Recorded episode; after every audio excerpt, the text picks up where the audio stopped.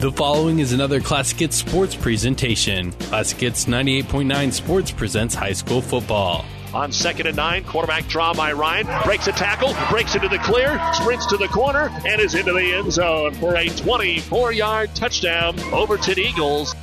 Tonight, it's a Fort Kearney Conference battle in Amherst as the Broncos take on the Overton Eagles. High school football on KKPR is brought to you by the Classic Hits Sports Club. Jet sweep, Eckhout trying to get to the right side. All over him in the backfield. He breaks a tackle right now to reverse his field. Down the left side, 30, 20, still breaking tackles inside the 10, rushing into the end zone. Touchdown Amherst. Both teams are off to slow starts this season, but have played plenty of top 10 competition.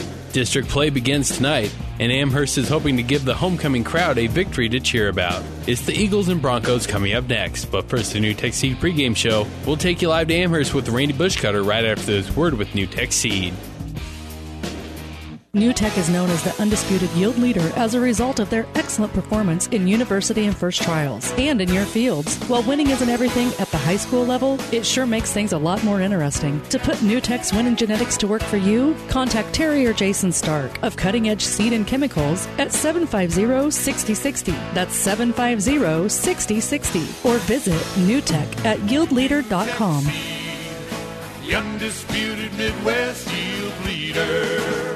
Good evening, everyone, and welcome to Amherst. A beautiful night for football, sun setting in the west, and well, the teams right now doing the coin toss, getting all set for a couple of conference rivals who are starting some district play.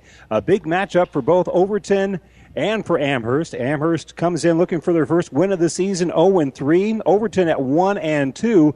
But this is the beginning of district action. So everything else up to this point has pretty much just been preseason, and you win out you will make the state football playoffs. That is a guarantee. And Amherst and Overton look to be pretty well positioned within their district to be a couple of those teams vying for a spot. So this is a big early district matchup. Randy Bushcutter joining me tonight, Scott Carlin. And, and Scott, you, you kind of talk about in the NFL, we're kind of used to the preseason. You don't really have that concept near as much in the college level, but it, it kind of does show up a little bit in the high school level because this is district action. And regardless of being 0 and 3, 1 and 2, doesn't matter. You throw those records out, it's how you do within your district that guarantees you a spot in the state playoffs. Yeah, you know, and that's kind of exciting for these teams that have struggled a little bit. It's kind of that rebirth type type of game here, where you can really start your second half of the season here on the positive note. And what you've done before has just been laying the groundwork and the foundation for your postseason push, really. And last year, Amherst, a lot was expected of them. They were one of the, the, the favorites going into the state playoffs. Was was ahead of the team that ended up going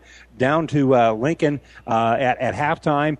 They graduate a lot of guys. They had an outstanding year a year ago, and that graduation and a couple of injuries have kind of gotten them behind the eight ball just a little bit here, starting off at 0 3 yeah, you know, and you look at their schedule, they've played a very difficult early part of the season, you know, going on the road, some of those early games. But I think with them coming home, starting district play, just looking at their body language, they're excited for this game. And sometimes that 0 3 mentality isn't a good one looking at these guys, they seem excited to play, and that's a great feeling for them. And Overton's excited too. They're one and two. They're a pretty young team. Yeah, they got some seniors out there, absolutely. But for the most part, they're looking a year, maybe two down the uh, down the road. This is a team they really kind of feel like uh, if they can get some experience and make it to the playoffs this year, that would help them immensely down the road. This is really a team of the future, but really within their district, the future is now yeah, you know, anytime you're playing a couple younger guys, you always think the future's coming up, the future's coming up unless you're that senior, and then you're thinking this is the future. And I think when you look at an Overton team, they have tradition on their, side. They have some kids that definitely want to reestablish that, and that means in district play they have to assert themselves, and that starts tonight for them. Absolutely. Now, we're going to step away for just a few moments. When we come back with more of the NuTech Seed pregame show, NuTech Seed, your yield leader. Contact Terry or Jason Stark or NuTech Seed dealer near you. When we come back with more of the show, we'll talk with the two head coaches. We'll begin with Overton head coach Paul Husenfeld. We'll talk with the coaches coming up right after this. Farming is a way of life here, and today's farmer has a feel for the land, a knowing touch that shows in the riches of the harvest. CHS has been a partner to the farmers, the communities, and the area charities, including the Harvest for Hunger campaign right here. So when we say there is a CHS Agri Service Center near you and ready to help you build your future, we mean it. CHS Agri Service Center, people and resources you can count on, always and always here at chsagra.com. If you're a grower looking for big yields, start with Pioneer brand Y Series soybeans. And don't forget to ask your Pioneer sales professional about the Pioneer premium seed treatment options that can help your soybeans stand up to the toughest growing conditions. Why go anywhere else for your entire soybean seed needs? To learn more about seed treatment options for your farm, contact Craig Weegis, local Pioneer sales representative today. Pioneer, science with service, delivering success. Welcome back to the NuTech Seed pregame show here on Classic Hits as Overton and Amherst get ready to battle on the football field. And we're joined by the head Eagle, Paul Husenfeld. And coach, uh, both teams would obviously like another win or two in the column, but uh, both teams have seen some uh, pretty good competition here early on in the season. Uh, how would you rate where your football team is right now?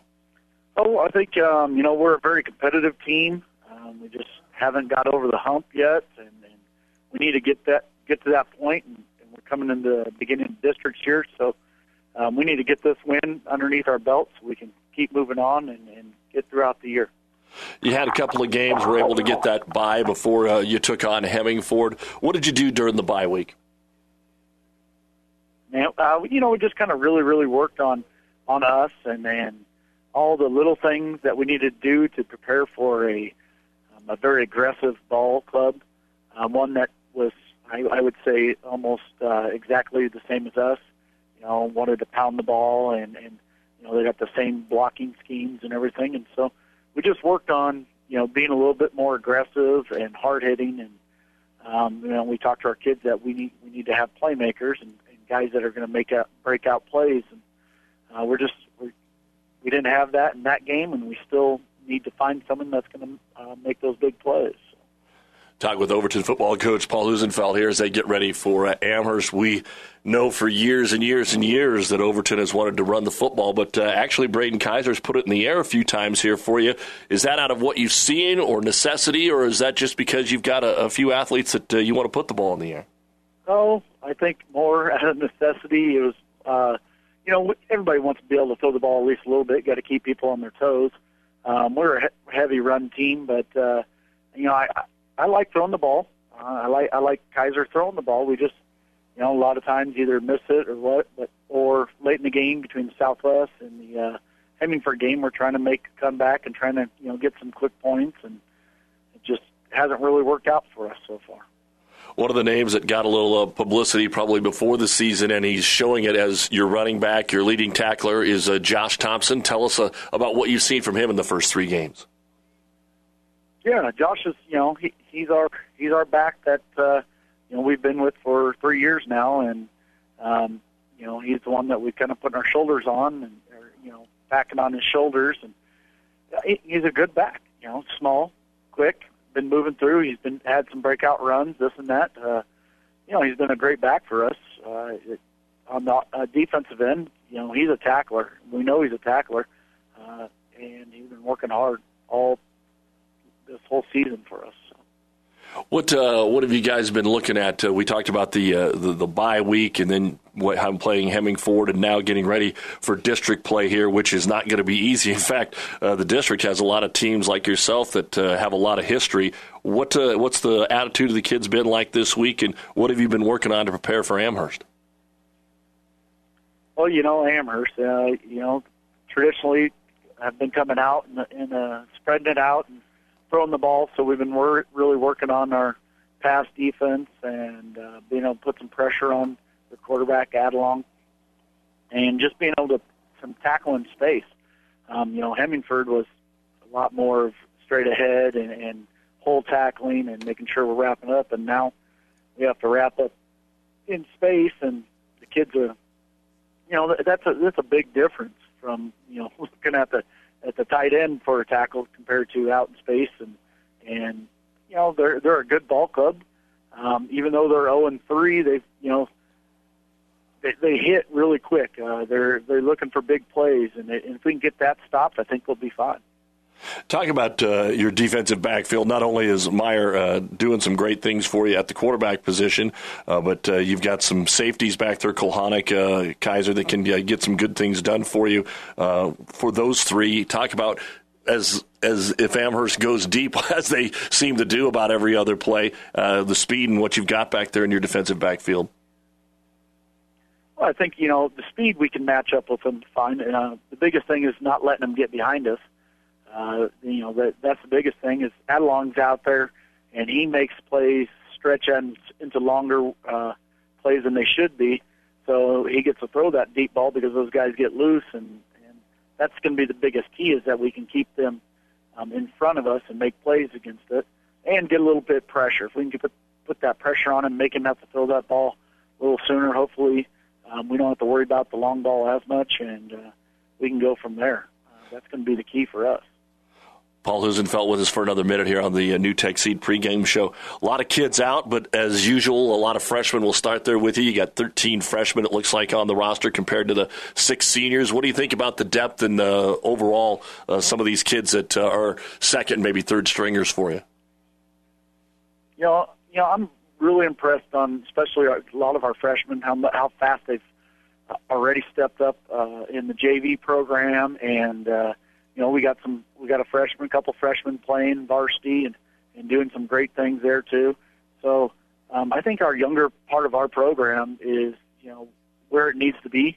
Um, you know, as long as they start, you know, just keep believing in Overton and what we do here and get bigger and stronger. Um, you know, I think, you know, in the next year or so, we'll be state championship ready. And, uh, you know, if, if we're not, you know, we have two losses this year, but that does not count us out. You know, we if we find our groove and get going, we got we got a lot of good, talented kids that can uh, really work hard and you know have a chance at that at that level. So, Paul, yes, we'll, we'll kind of all right. Yeah, Paul, we'll wrap it up uh, kind of with that. As you go into district, it's that new portion of the season. What do you like most about your team that could propel you into uh, getting into the playoffs this year?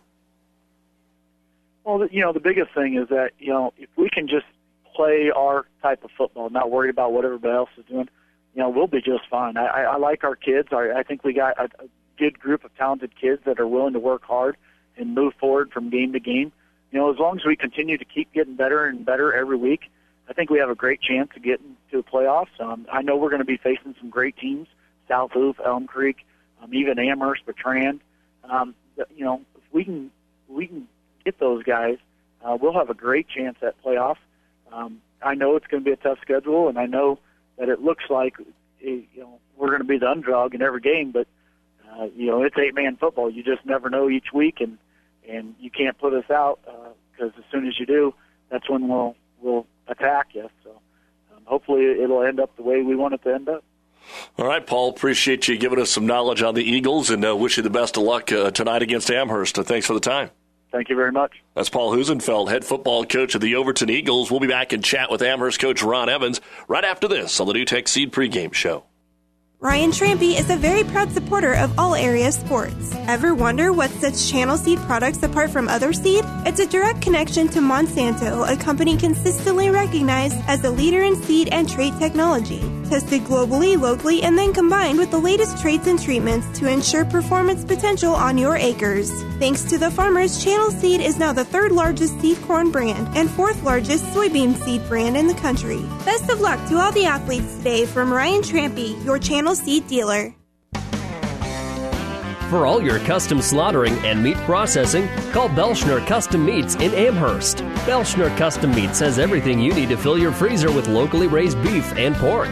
From steaks, roast, and hamburger, why go anywhere else when you have the best meat right here in Amherst? Belschner is a very proud supporter of all of our youth and their accomplishments. Good luck to all the area athletes in and out of the game. And welcome back to the NuTech Seed pregame show. Amherst homecoming. Overton rolls in a little Fort Kearney Conference matchup. They had volleyball last night. Tonight they've got football, and both teams very hungry for a win, as we just heard from Coach Husenfeld and now Ron Evans, the head coach of the Amherst Broncos. And Coach, uh, last time we chatted in the preseason about a month ago, before these three games, you got to bye in there. Obviously, you would have liked to uh, etched one in the win column, but uh, you definitely have one of the tougher schedules around. Just take me through what's going good for your team right now and what's not going good. Well, offensively, we're we're playing pretty well. We just tend to, uh, at the most inopportune times, uh, shoot ourselves in the foot. Uh, at the uh, Bertrand game, we got close and we had a chance to, you know, to chip away at the lead and at least be in the game. And then we had a poor offensive series against Perkins County. We didn't have a shot. They took it. They took us out of the game real fast with their you know their option game and their defense. We didn't have an answer for that. And then then we played Burwell and we got within striking distance there again. But uh, once again, poor offensive series. You know, didn't tackle very well on defense and and that leads us to uh, being 0 and 3 right now. What are you more concerned about? I know that you had all that explosion that everybody was raving about last year, but you are giving up points. Are you giving up points because you can't score, or are there other reasons that are that are coming into that? Well, defensively, we're we're just not getting off the blocks very well, and uh, there's several reasons. And then we're not, we're not tackling very well either. And and the teams we've been playing have a real good run game, and if you can't stop a run game, you can't stop the team at all. So what they're doing was we're worried about the run game. They throw the ball over the top on us. So it's just one of those things that you know. Last year we were able to do that to other teams. Well, this year they're doing it to us because we're just having trouble stopping the run. Well, let's talk about the what you decided to do at the quarterback position. Both of the young men have played, but you still put the ball in the air quite a bit. Yes, both boys have been throwing the ball pretty good. Their stats are pretty good. We we have a pretty good turnover or a touchdown ratio to to completions, and we're not throwing a lot of interceptions. We're we're kind of avoiding that. So, and we have good receivers. We got a lot of them. We just got to make sure. What we've got to do is we've been we've been catching the ball. We've been catching the ball, but then when we really need one caught, we tend to drop it, or or we have a poor pass protection, or it's one of those, you know, whatever can go wrong will go wrong type situations so far. And of course, the quarterbacks we're talking about, Trevor Adelung, uh, has a little bit more uh, going as far as snaps, and then Trace Bosch comes in for him. Have you tweaked anything? Uh, have you done anything different as these three games have moved along? Plus, you had that bye week. Well, what we've done is uh, tried to really work on a run game out of the spread. You know, when we spread people out, we want to be a little bit better on our jets and our quarterback keeps and then our counters off of that because we were we were simply throwing the ball. I think we threw the ball 70 times or something like that against Bertrand. Uh, it was 60, I guess. That's, that's still plenty. But we were just throwing it too much and and not getting enough running game established. So we've got to mix that in a little better. That and the screen game, plus still, you know, picking our spots to go deep. Chase Pearson uh, is one of those receivers. You've got uh, Riley Thompson, Kalen Klingelhofer. They're all about their yardage, but Chase has got into the end zone a little bit more. And then on the other side, he is leading you in tackles. Talk about uh, his play. He seems to be one of the bright spots so far.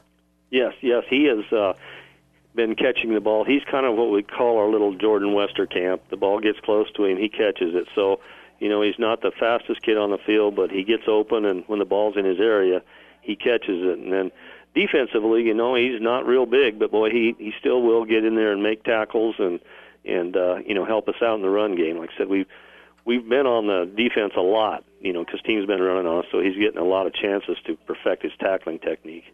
We're talking with Amherst head football coach Ron Evans on the NuTech Seed pregame show, getting ready to battle Overton. You lost one of your mainstays and your starters uh, in the opening week in, in Holden Eckhout. Sounds like he might be able to give it a go tonight. Uh, talk about him and what you uh, missed in his absence.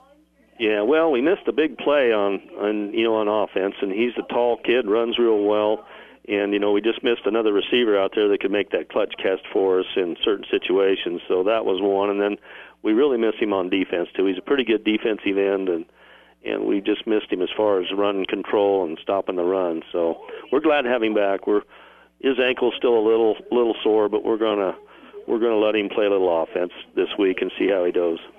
Well, tell me a little bit about what you uh, have scouted with Overton uh, and and what they want to do. They're obviously most teams are going to be different than you, but uh, they also want to keep it on the ground. And the Thompson kid, what do you know?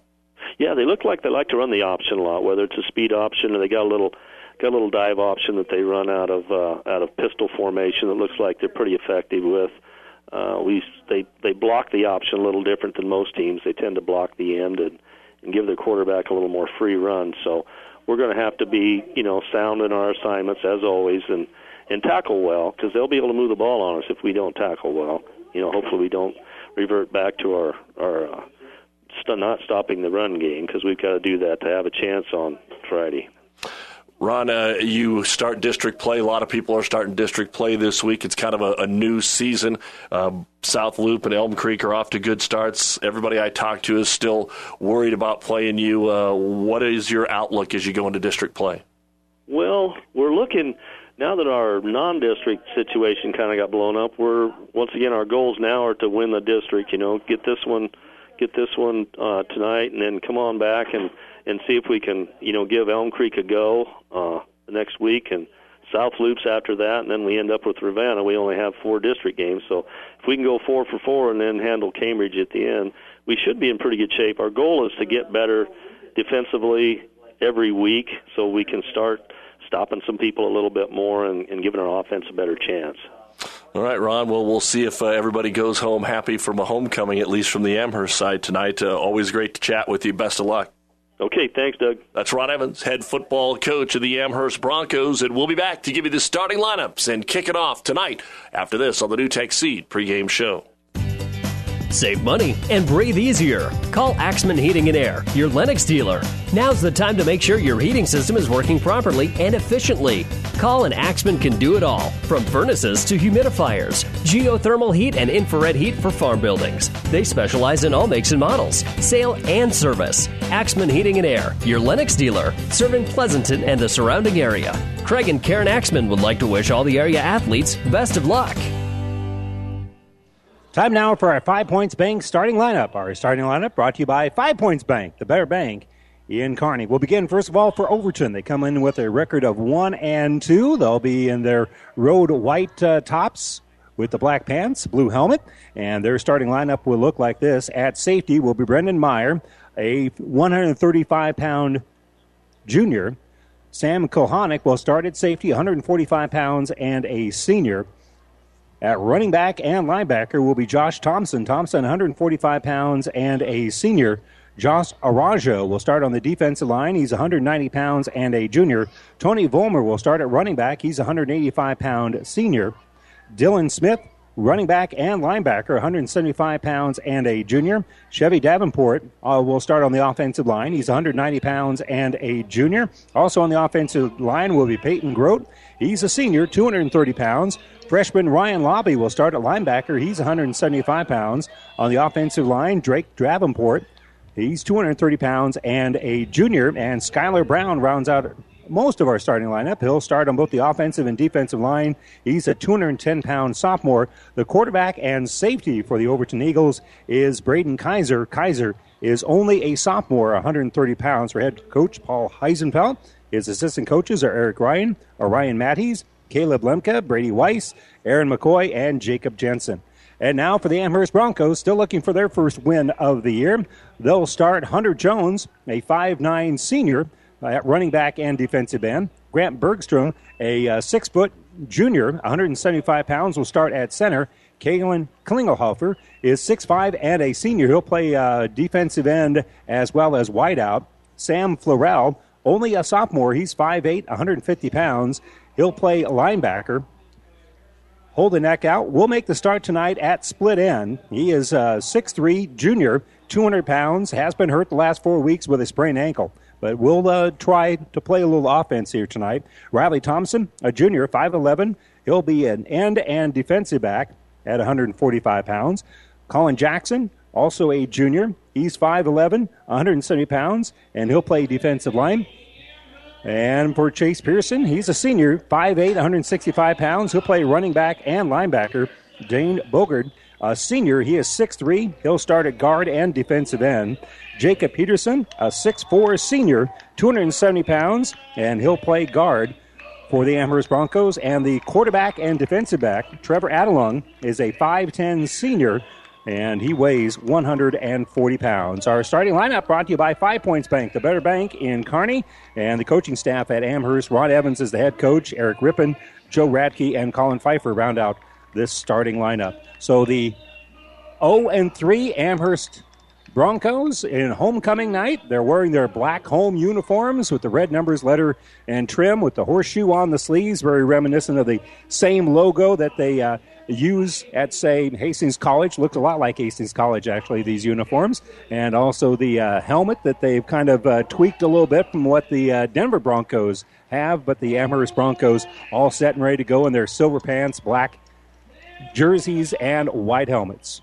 Now, once again, our starting lineup is brought to you by Five Points Bank, the better bank in Kearney. Randy Bushcutter here, and uh, kind enough to uh, join us and knowing a little bit about football, even though you're actually a basketball coach. Uh, your, your, dad uh, did a fair amount, Scott, over the years. Scott Carlin, kind enough to join us with a little bit of uh, color analysis here tonight. And again, this is a great opportunity for these two teams to really kind of jumpstart that district action uh, before they take on teams like Ravenna and Elm Creek. There was going to be a couple of teams within the district that they're looking out for, but a great opportunity for them to get things going on the right note. Yeah, you know, anytime you get a conference game, you kind of know the kids a little bit better than maybe some other teams from around. And then when it starts district play, it just adds up the intensity and gives you a little bit more excitement. And then for Amherst, you add a homecoming game to it, and that's a big game here. And this is that's the type of feel you want for the start of your district play, and that's exactly what we got tonight. And they're going to have that. It is a great night for football. If you're in a neighborhood, come on, join us. If not, turn it up. We'll have it for you all night long here on Classic Hits 98.9 FM. We're going to pause for just for a few moments. We'll be back with a kickoff right after this. At Sapp Brothers Store in Odessa, we have this thing some like to obsess a little about. It's called customer service and quality. Come see the gifts galore from ceramic dolls to purses, clothes, tools, electronics, art, and decor, all located inside Sapp Brothers, located on I 80 in Odessa. Check out the monthly specials and the cleanest restrooms on I 80, so clean they're mom approved. Sapp Brothers. You don't have to drive a truck to stop at Sapp Brothers Travel Center. Overton Sand and Gravel is a proud supporter of this broadcast and all area high school teams in and out of the game this year. Call Overton Sand and Gravel for when you need it rocked. Overton Sand and Gravel is the only name you need to remember. They carry everything from crushed concrete to river rock, decorative rocks, and gravel for driveways. There's no job too big or small for Overton Sand and Gravel, commercial or residential, concrete, and other rock. Overton Sand and Gravel, serving Overton and surrounding areas. Farming is a way of life here, and today's farmer has a feel for the land, a knowing touch that shows in the riches of the harvest. CHS has been a partner to the farmers, the communities, and the area charities, including the Harvest for Hunger campaign right here. So when we say there is a CHS Agri Service Center near you and ready to help you build your future, we mean it. CHS Agri Service Center. People and resources you can count on, always, and always here at chsagra.com. For professional service to keep your business running smoothly, call Hellman, Maine, Kostler, and Cottle. Don't let your financial accounts become overtaxing. Let Hellman, Maine, Kostler, and Cottle take care of the accounting while you worry about taking care of your business. They can do it all, from a large company to small businesses. They make it a priority to do the best to help take the stress out of the numbers. Best of luck to all the area athletes in tonight's game from Hellman, Maine, Kostler, and Cottle. If you're a grower looking for big yields, start with Pioneer brand Y Series soybeans. And don't forget to ask your Pioneer sales professional about the Pioneer Premium seed treatment options that can help your soybeans stand up to the toughest growing conditions. Why go anywhere else for your entire soybean seed needs? To learn more about seed treatment options for your farm, contact Craig Weegis, local Pioneer sales representative today. Pioneer, science with service, delivering success. You've been listening to the NuTech Seed pregame show. NuTech Seed, your yield leader. Contact Terry Jason Stark or a NuTech Seed dealer near you. We're all just about set and ready to go. They put 12 minutes on the clock, and uh, we just had the national anthem sung by uh, three members of the student body here at Amherst, and we're just about ready to kick this one off. You hear the band in front of us. We're all set and ready to go to kick off homecoming here for the Amherst Broncos taking on a conference rival in district play, the Overton Eagles. Randy Bushcutter, Scott Carlin, glad you could join us for high school football, and we've been kind of talking about it on and off when we weren't on the air. This is just kind of a little slice of Americana. Yep. Uh, this is this is a big event uh, for for Amherst, homecoming, and all the uh, kind of trappings that come in with that. Yeah, you know, you can definitely tell there's the excitement of small town America. You know, there's nothing more pure than that. And you can tell there's an excitement among the fans, whether you be 80 or you're 8. It just kind of hits everybody, and everybody comes back, and they get a little more excitement about this. And that's what exactly is happening here tonight. And a real good crowd on the Amherst side. The uh, Overton side still coming in. They got uh, one of the three bleachers assigned to them. Got that one full. They need to do a little work on the other two, but uh, they're uh, the, the the crowd here for Amherst. They've kind of filled up the Amherst side. Yeah, you know, you can tell that this is a big night for the town of Amherst, and everybody's came out to support their boys, and that's what this is all about: is that hometown pride and stuff like that. And Overton will kick things off to get things underway here. Teeing up the football for the Eagles is going to be uh, Josh Arajo, and Arajo will be uh, doing the kicking here. They've kind of alternated. Uh, he's done some. Uh, Sandoval has done some as well throughout the course of the year. But this time it's going to be off the foot of Arajo as he tees it up at the 30 yard line. And Amherst will have hands on the ball first here. And there's the whistle. Hands in the air. And we're just about ready to get things underway. And the kick is going to be relatively short. It's going to skip, but it goes through the leg, through the hands rather, and into the end zone, off of the hands of Chase Pearson and into the end zone. So a nice job there on the uh, kickoff there by Rajo to get the touchback. Yeah, you know, just kind of one of those line drive kicks where you don't quite have enough time to react and get to it. So good job there by him, pinning the Broncos back about the 15 yard line there to start. So they'll be at the first and 10 from the 15 yard line. Broncos come out, and again, uh, what wind there is is going to be in their face here to start things off. And Adelung, who is six of 65 of 115 for 743 yards on the year, will throw a quick little hitter to the outside. And by the time they uh, wrap things up, that's going to be a nice gain of about eight. Yeah, you know, just kind of one of those little quick swing passes out there that almost works as an extension of the run, but it makes you gets your athletes in space and gives them a little freedom there. And Amherst right back at it again. So just a, a quick little hitter out there. I think that was Pearson that came up with it. Yes, it was. And now they're going to run the little sweep coming to the left side. And they lose the football, but it goes right to one of the Broncos. A little bit of a break there as uh, dropping the ball was Hunter Jones. Jones dropped it, and then coming up with it and saving the day here for the Broncos is uh, big number 59, Dane Bogert yeah, you know, kind of in that jet sweep action there, trying to get their athletes in space again. And this time, just the ball kind of never got secured fully and it popped out. But Bogert did a nice job of jumping on it, securing the ball, and giving the Broncos a first down. So for Jones, we'll give him credit for about eight yards on that play out of the run.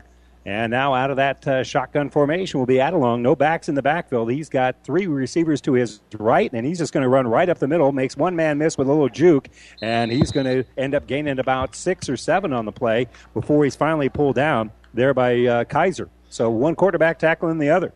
Yeah, you know, just kind of when you spread people out, if you don't have that gap responsibility by your D lineman. You open up some running lanes, and Adelong just took the snap and then went right up to the middle there. Adelong has now carried the ball 20 times on the year now for 68 yards. He'll have a quick little hitter out here. He just pitches it out for Holden Eckhout. Eckhout down the sideline, a stiff arm, and is going to go out of bounds just short of the 30 yard line.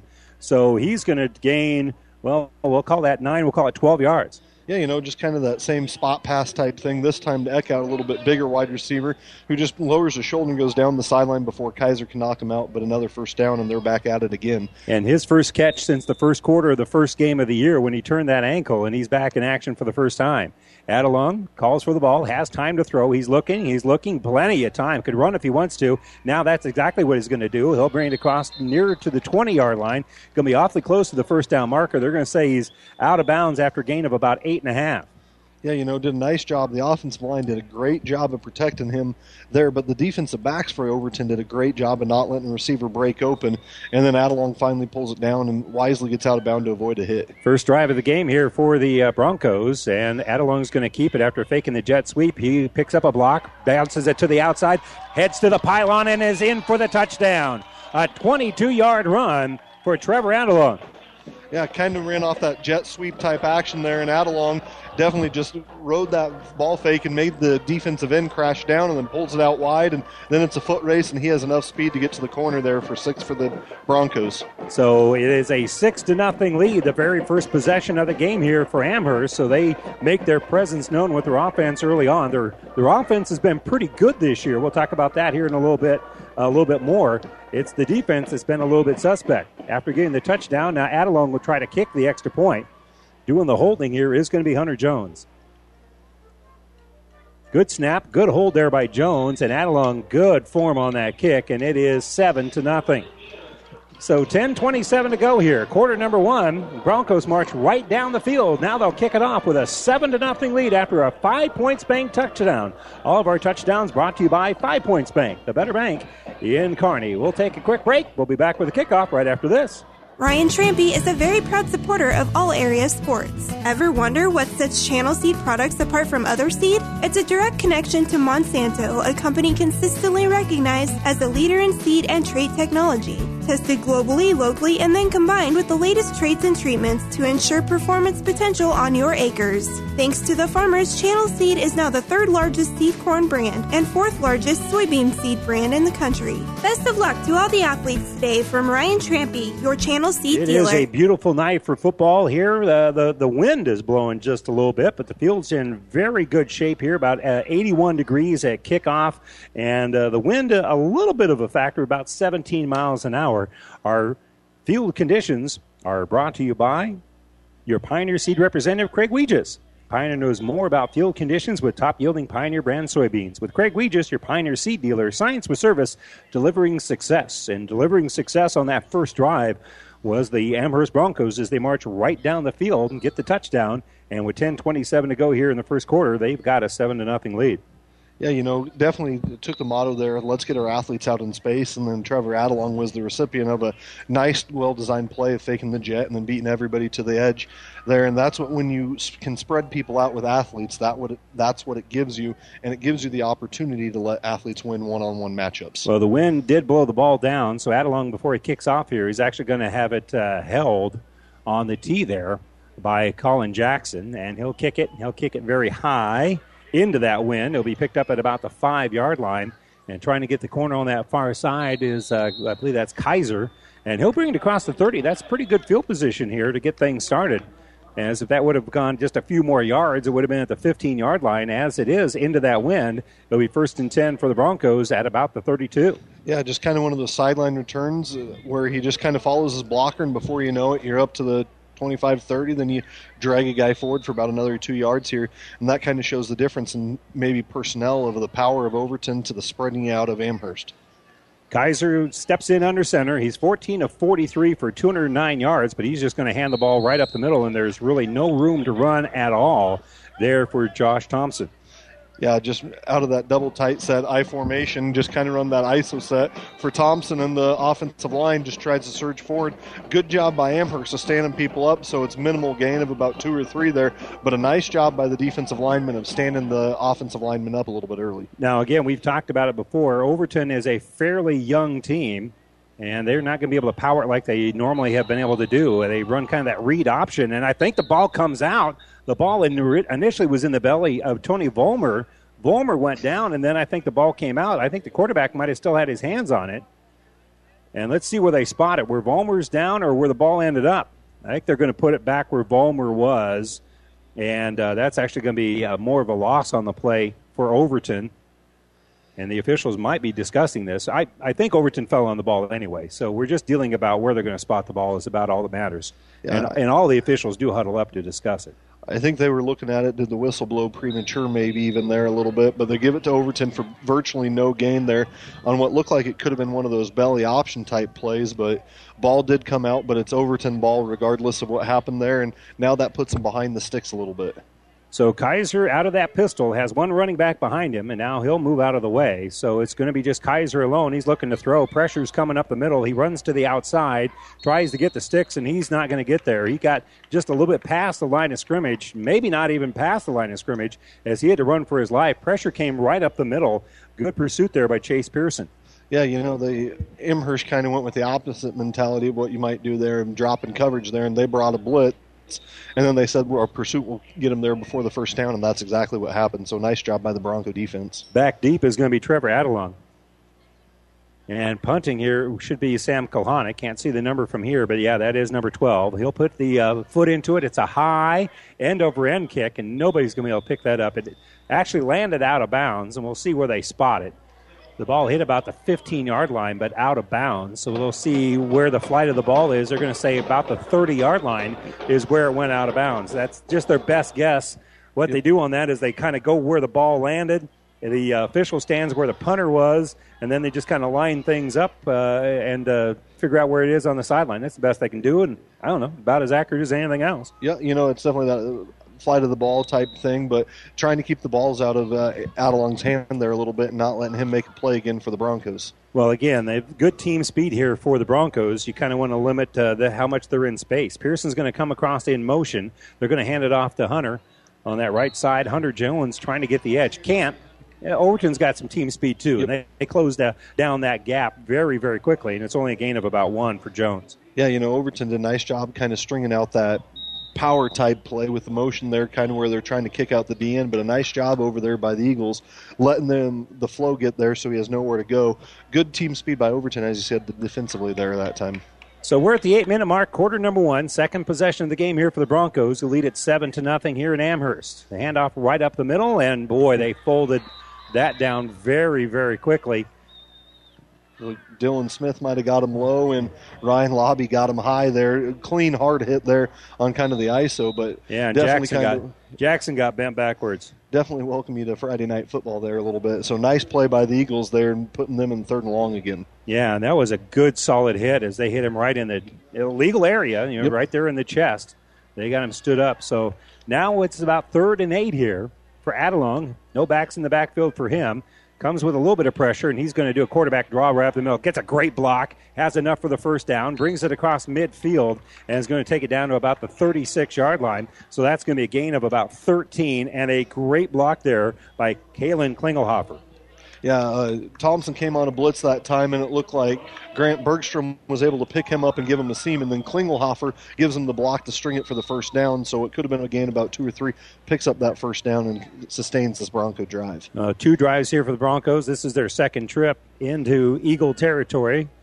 Looking to throw is Adelung. Pass in the middle is tipped and nearly interception. Uh, diving for that tip pass was uh, uh, Brendan Meyer couldn't quite get there. Meyer just kind of ran out of real estate and it falls incomplete. Yeah, kind of one of those crossing routes across the middle there where Adelung went to the deeper guy crossing and just a smidge high and it hits his hands and floats down. Luckily for the Broncos because Meyer was the closest one after it hit the hand. They're playing with a little bit of tempo here. And Adelung is going to have a lead blocker, just a quarterback sweep, and the Overton reads that very well. There's not going to be much gain, if anything, on that at all. Maybe a gain of about a half yard. The Eagles did a nice job of sniffing that one out. Yeah, Lobby was in there again, and Moore, number four, was in there for the Eagles, just kind of stringing things out, letting your players make plays, and did a nice job at the point of attack of standing everything up so Adelung had nowhere to run. So it'll be third and a long nine here. Six and a half to go, quarter number one. Second possession of the game here for the Broncos. Two wideouts to the right, one split to the left, which is fairly narrow. Adelung has time to throw. They're going to throw a flag here. Looks like a hold, and he's going to throw the ball deep, and it falls incomplete. So do you want fourth and nine, or you want third and 19? Because I, I, I bet that's a hold and it's going to cost Amherst 10 yards. Yeah, where the flag was thrown, that's definitely that holding range, and that's exactly what the officials are signaling there. But a nice job by the Overton defensive backs of not being able to break away from the defensive backs was the Broncos there. So good job by Overton back there. Kaiser was the one kind of covering where Adelung was looking for a while, but a good job there of staying with their guy. They are going to back him up 10 yards, and that's what you traditionally do. In fact, it's going to be more than 10 because the, the hold actually took place at the 40, so that's going to be a 14 yard penalty. It's going to set up now third and about 23. You know, the, the yep. good news is for, for Overton now – you, they got to get 23 yards. The bad news is they got two downs to do it instead of just having the one. Yeah, you know, definitely just one of those times where you kind of back them up, especially with the shorter eight man field compared to maybe the 11 man but you give them that extra down over again. And when you have the athletes Amherst does, maybe you're thinking you can pick up half of it, and then you got another chance at it. So the big play here for the Eagles: can they win the field position battle with that penalty? Well, two or three games this year, they scored over 30 points, so they got an offense. Rolling out as Adelung, pressure's coming. He's going to throw it, and it's going to be uh, downfield and incomplete. Great pursuit, and eventually driving him out of bounds on a good clean hit there was Chevy Davenport Yeah, Davenport and Lobby with putting some pressure on Adelong, so he couldn't set his feet and let the guys work downfield enough. And that's exactly what Overton needed to kind of win that field position battle after giving up one first down is all in that second drive after Amherst really was able to march down the field the first time. So it is a punting situation here for the Broncos. Good snap, and putting his uh, foot into it is going to be Colin Jackson. Jackson, a good high kick. It's going to be picked up by Meyer. And Braden Meyer gets a couple of blocks and is going to get the ball across the 30 to about the 35, make that about the 36 yard line. And so that's going to end up being a. Uh, about 16 or 17 yard return. You know, one of the hidden things there might have been number 13, Rafael Sandoval, waiting there till Meyer was able to get out wider than him to set the block up because otherwise a lot of guys aren't patient enough for that block and they get a block in the back there. But Sandoval did a nice job of waiting, being patient so he could get in front of the guy so there's no block in the back, and that's what sprung Meyer down the sideline. So we're nearing the midway point of quarter number one, and looking for their first first down of the game here will be the uh, the Eagles. They pitch it out left side, ball's on the turf, and uh, scramble for the ball, and I think Amherst may have come up with it. Yep, it looks like they did. That's what the official signaling is that. Well, they, they pitched it, and it went behind Tony Volmer on that pitch, and then falling on it. I think it was Chase Pearson out there. I think so too. Johnny that's who on the I, spot did that's a great who I job. had. Yep. Finding that ball on the ground and just going after it with reckless abandon there. Great job by Pearson of recognizing a situation to get some momentum back in the favor of the Broncos. Well, unfortunately, that uh, that's going to be a, a fumble here, and that's going to set up a really good field position for Amherst, as Amherst will now have it first and ten from about the 31. Man in motion coming across here, Adelung, and he's going to hand the ball off. And there's a pretty good seam right down that sideline, cutting back to the inside and being pushed out of bounds at about the five yard line. There is going to be Riley Thompson. Thompson's going to gain about 25 as they say he's out at the six. You know, great job there by Holden Eckhout being a receiver blocking for a fellow receiver. Was probably about 20 yards downfield and just sealed off that sideline to give him 10 more yards or five more yards, I should say there. Great job by Holden Eckhout of being an unselfish teammate and blocking for your fellow wide receiver there on the jet sweep. So that's going to be a gain of about 25. It'll be first and goal from the six as they go out of bounds there. And Adelung will have one back in the backfield behind him. That's going to be Hunter Jones. On the left side, split out there is going to be Jackson. And they're going to hand it off to Jones. Jones has a little seam, goes right off guard and into the end zone for the touchdown. Good job by number 33, Colin Jackson, there, kind of coming across the motion and picking up that defensive end, kind of like an old 11 man power play there. And just a nice job by Jones of reading the seam and just finding that end zone, knowing exactly the angle he needed to took. But a nice, well designed play and great block by the offensive line and sealing it down so Jackson could kick the guy out. And good job by Jones of following both those blocks. So Hunter Jones with the touchdown, brought to you by Five Points Bank and Kearney, the better bank. A Five Points Bank touchdown, and now Adelung will try to add the extra point after the uh, hold. The kick is up. It is good, and it's 14 to nothing. Amherst with the lead here at home on homecoming against the Overton Eagles. They cash in the turnover and lead at 14 0 with 5:45 to go here, quarter number one. Back to Amherst right after this. This sports broadcast is made possible in part by Kappa Grain in Elm Creek.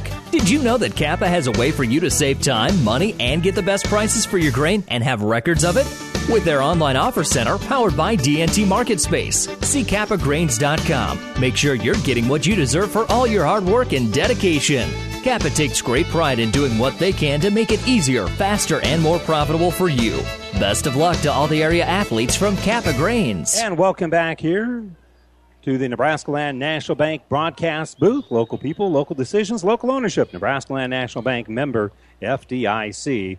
And uh, Adelung, um, couple of great kicks there for the extra point. Shows that range. Again, you don't in D1 football, you don't have a lot of guys that you would trust with a 30, maybe even the 35 or even 40 yard field goal. But uh, that was into the wind, yep. and Adelung has a nice, uh, nice leg. They'll hold the ball for him to kick it off here. Yeah, you know, definitely kind of a rarity. I haven't seen too many eight man teams that kick the ball as consistently as Amherst does.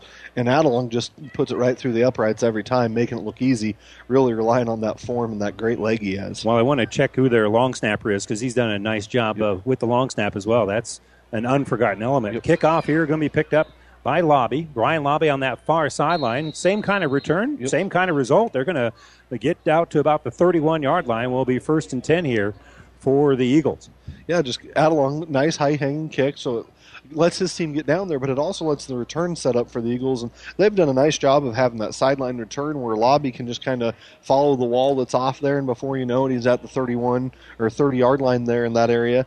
And does a nice job of not having to make anything fancy, just kind of hits hits the wall there and lets it go. Reminder for you, all of our games do stream live on Platte River Radio Group of Stations and on PlatteRiverPreps.com. And it's all brought to you by Barney Insurance, Kearney, Holdrege, Lexington, and in Lincoln. And you can check out all of our apps at the App Store. You can join us on our uh, FM app. Quarterback keeper, nowhere for Kaiser to go. He is enveloped, and Hunter Jones just kind of. Uh, I want to put a rodeo reference in here. Here, he kind of hogtied him and just uh, threw him down after no gain. Yeah, you know, uh, Jones did a nice job of just shooting the gap after it looked like almost that wing unbalanced look where they're running a little speed option type look and got there so quick they didn't have time to even pitch the ball. And Kaiser did a nice job of not forcing something where it could have been another turnover. But Jones, nice job of finding the gap and shooting through there. Kind of wrapped up both those legs, did everything but throw his hands up in the air and yell time. Be second and 11 from the 29. Man in motion coming across there is going to be Thompson. They're going to throw a flag on the start of this one, so that's going to be on the offense. That'll be a legal procedure or an illegal shift. I think they have their option. They're going to call a legal procedure, so it's going to be now second and about 15 and a half. Yeah, just kind of a little jump start there, trying to make sure they could seal that off, and just a little bit too early there for the Eagles there. So that'll get the clock moving again here under five minutes and uh, get you updated on a few scores that we have from around the area on KXPN. Uh, eighth ranked Kearney Catholic has a lead in Cozad right now, 14 to nothing. That's the same score we have here, 14 to nothing, except the home team is up ahead. They do hand it off this time to Thompson, and Thompson is going to be thrown down again. There was great penetration there, and a couple of different players there uh, with the contact and the stop. And uh, lean the way was number 40, and I don't have number 40 on my roster. Was it 33? Jackson looked like he was in there again. Yeah, kinda, Jackson was in on it as well. Just kind of one of those where they're able to shoot three, shoot free. Kind of looked like one of those zone read looks that you see on Saturdays a lot.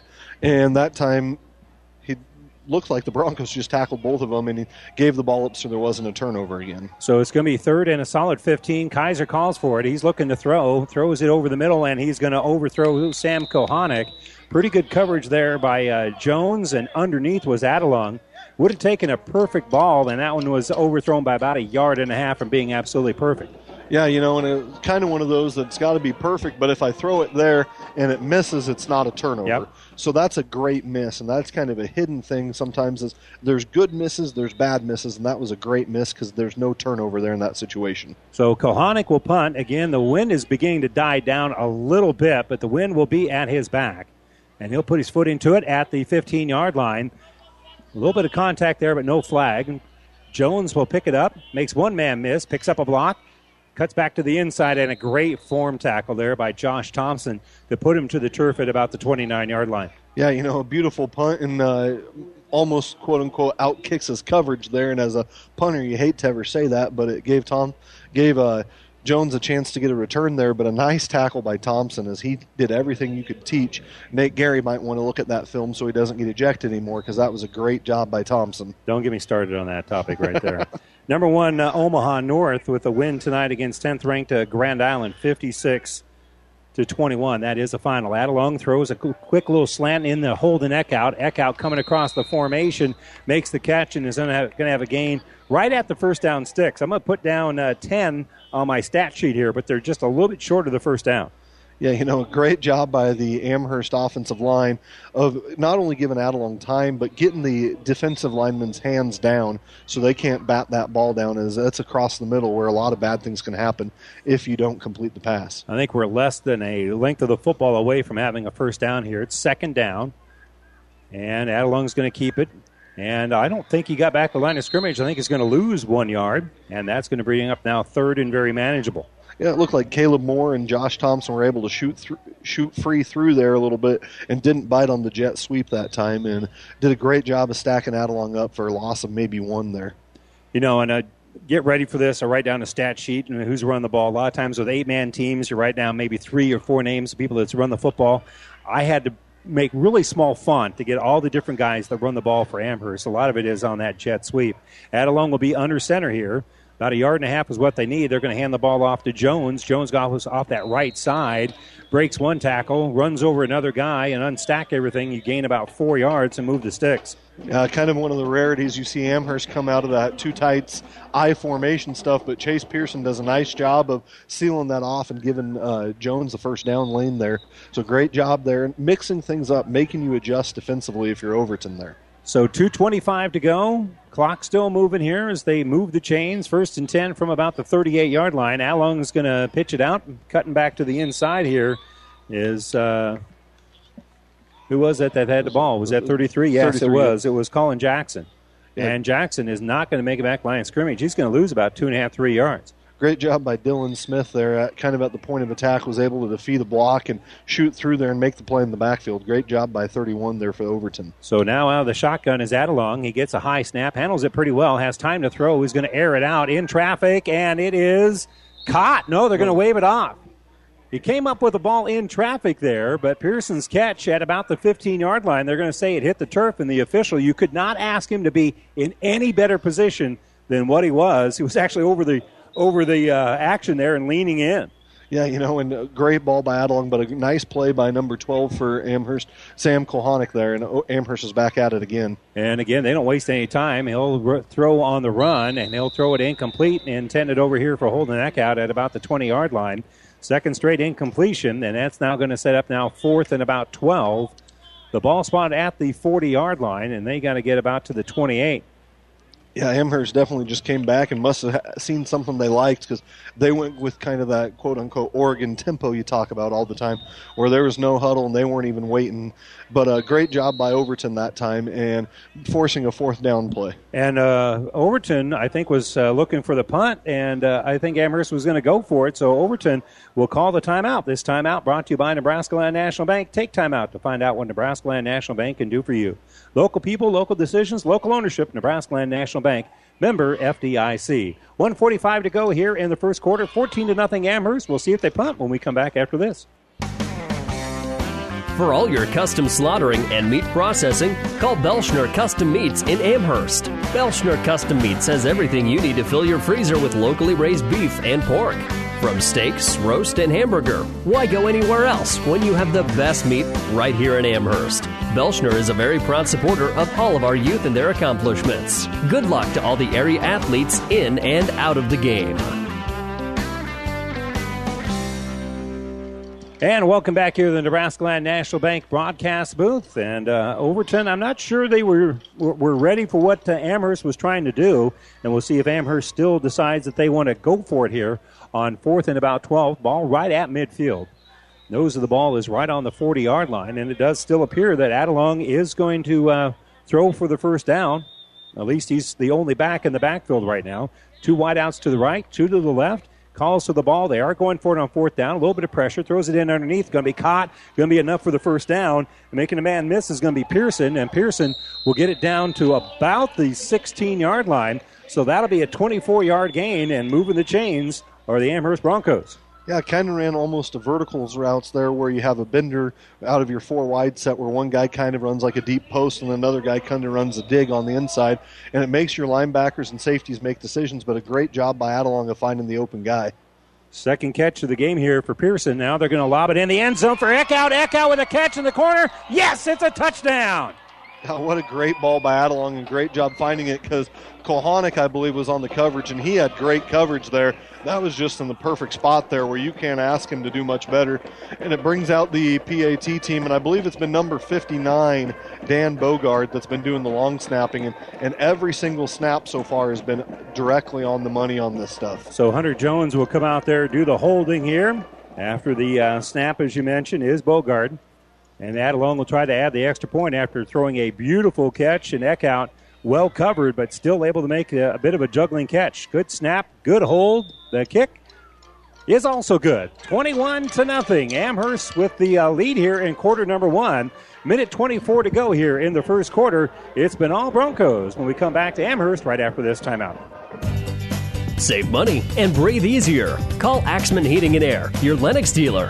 Now's the time to make sure your heating system is working properly and efficiently. Call and Axman can do it all, from furnaces to humidifiers, geothermal heat and infrared heat for farm buildings. They specialize in all makes and models, sale and service. Axman Heating and Air, your Lennox dealer, serving Pleasanton and the surrounding area. Craig and Karen Axman would like to wish all the area athletes best of luck. And welcome back here to Amherst. A beautiful five points bank touchdown thrown by Trevor Adelung, connecting with uh, Holden Eckhout. The extra point good, and it's 21 to nothing. Amherst with the lead here. And again, they played with that tempo, so we didn't really set up the stage, but yep. he came out of that shotgun, just to kind of a two step drop, lob it out there, let Eckhout run underneath it, and that ball could not have been thrown any better. Yeah, and that's kind of what shows you the athleticism of Eckhout that Amherst has been missing the past few weeks, as you said, since about the first quarter of game number one. And just a great job because the defensive player was there for the Overton Eagles, but that just sometimes you're more athletic, and that's exactly what happened for Eckhout, and a great catch there after a great pass by Adelong. So now he'll kick it off, and I think they're going to say that uh, they throw a flag at the back end of things here for Overton. And so it's going to be a legal procedure on Amherst.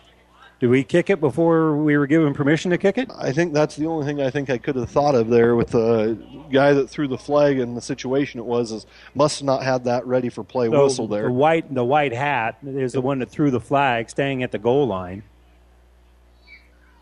And apparently we didn't blow the ball ready for action here, so it's going to be a legal procedure. That's going to cost them five yards. Yeah.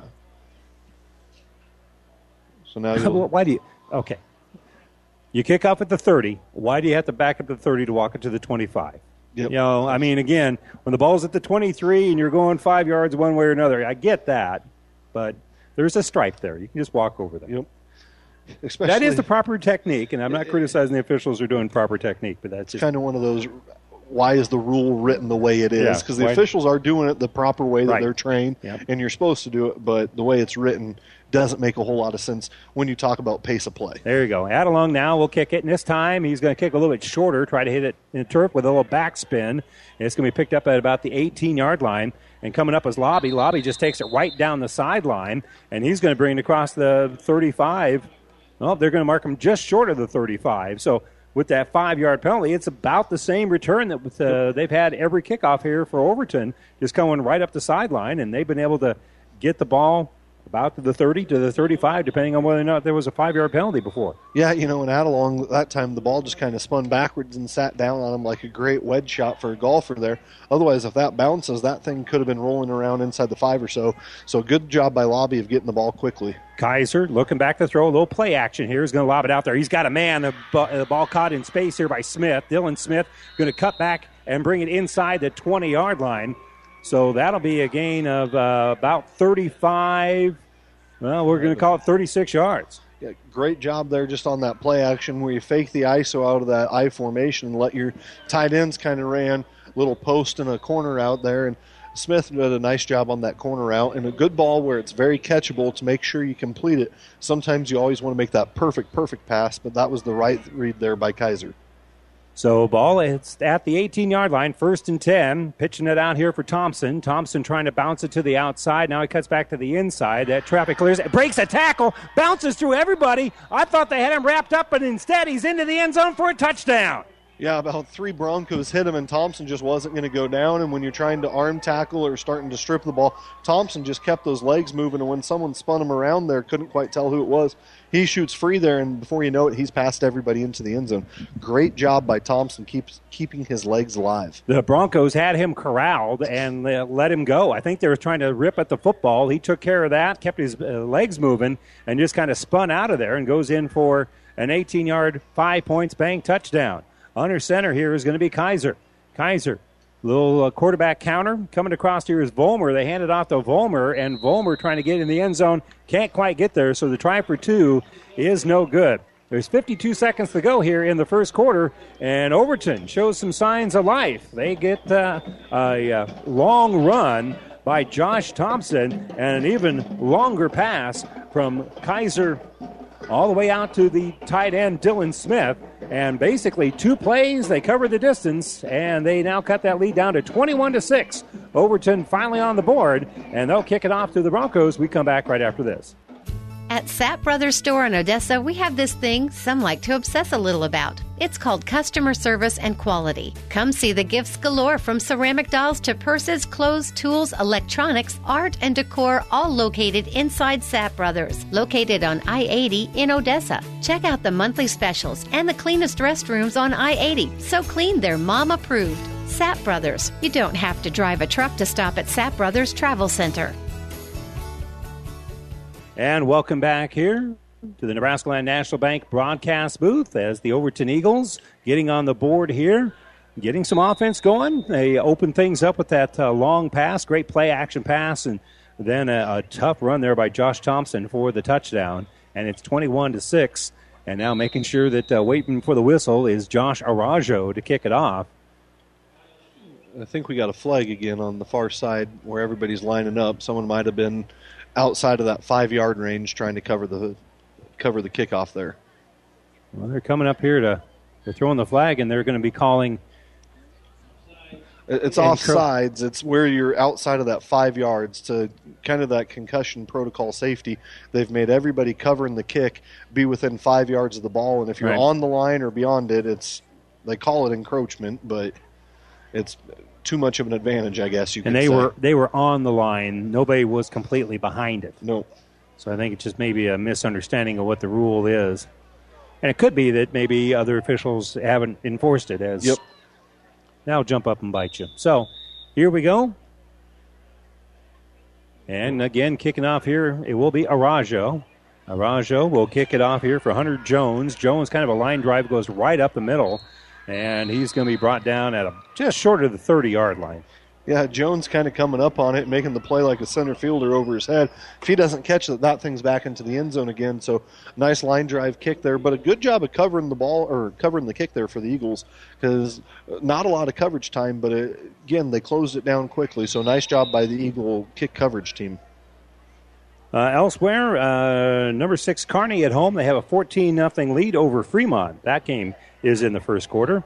In uh, Class C1, as we mentioned, Kearney Catholic with the lead in Cozad, 14 to nothing. That game is on KXPN on our group of stations. The ball's on the turf. They're trying to run a quick little pitch out there, and Broncos are able to fall on it. They're going to lose a few yards, but they're going to keep possession of the ball. Pouncing on the ball there and saving their bacon is going to be Riley Thompson. Yeah, Thompson came across in that jet sweep type action again, and uh, didn't quite ever get the ball, but did a nice job once he realized the ball was out, just stopping on a dime and getting back on it. Because again, that's one of those plays that could be disaster if you don't get it back. So that is going to end up being a loss of about three, and I think we have to pin that one on the quarterback. Adelung will throw it out that right side, have a little screen, and a good open field tackle, fighting off the block uh, and uh, getting to uh, Jones was I want to. I'm losing him down there, and I think coming up the bottom of that pile was Josh Thompson. Yeah, Thompson did a nice job coming out from his little linebacker spot, as did big Skylar Brown, a 220 pound sophomore coming from his defensive line spot. So nice job of pursuit by the Eagles will force a third and long here. And uh, we'll find out what they do on third and long when we have the first play of the second quarter, because that was the last play of quarter number one, with the Broncos leading here at home, 21 to six over the Overton Eagles. We'll be back with the third and 11 from the 27. We come back to Amherst right after this.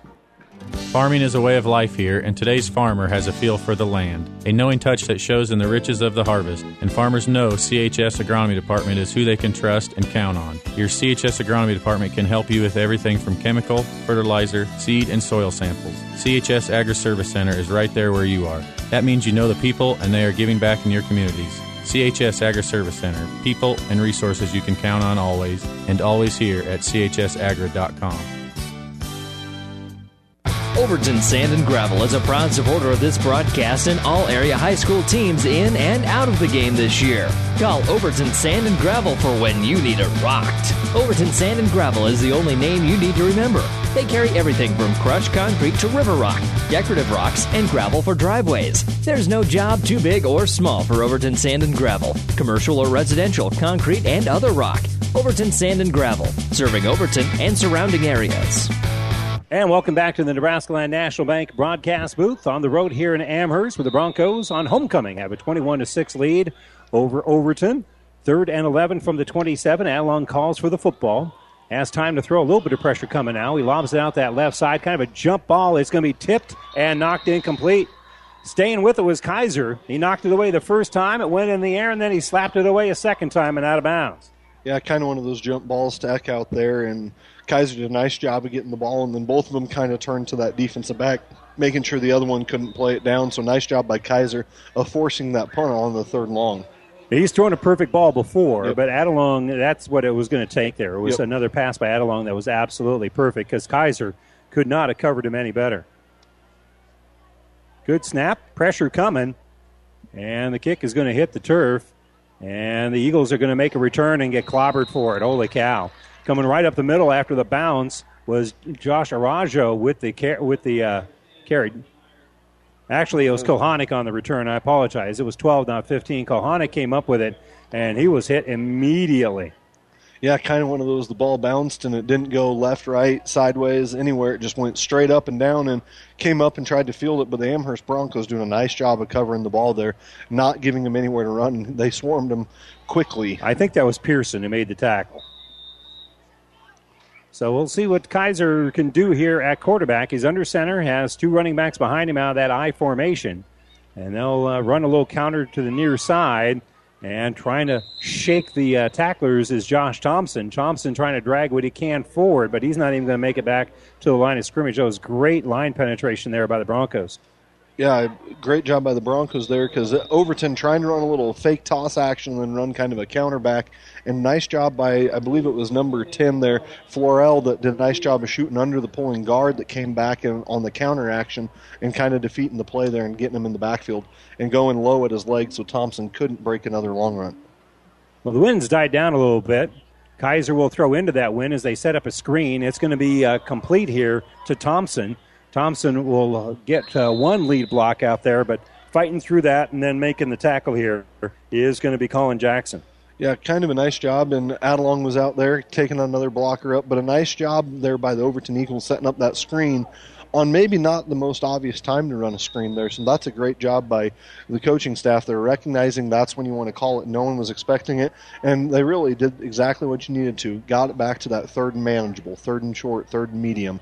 So good job by the Eagle offensive line of blocking on that screen. And Kaiser's two out of three for 43 yards here in the game, and he's out of the pistol here. One running back behind him and that's John Thompson. They're going to run the option, and Kaiser is going to keep it. Now he pitches out to Thompson. Thompson trying to get the edge, and I think he did. I think he got enough for the first down as he's knocked out of bounds at about the 30 yard line yeah, kind of almost looked like it was going to be a quarterback sweep with the way they blocked the defensive end and given Kaiser time. And then when you have to come up to him, he makes a nice late pitch to Thompson. Before you know it, Thompson's got about four or five yards and picks up a first down. So nice job there by the Eagles on kind of a wrinkle on how you'd block a normal option play. They get just across the 30 yard line, so they have to cross midfield here to get the first down. They stop the clock with 10 and a half to go. He went out of bounds. He ran for a little bit there, but no harm, no foul. Yep. Kaiser's going to step in under center, one back in the backfield. They'll move another man out there, and they'll hand it off to the fullback coming through and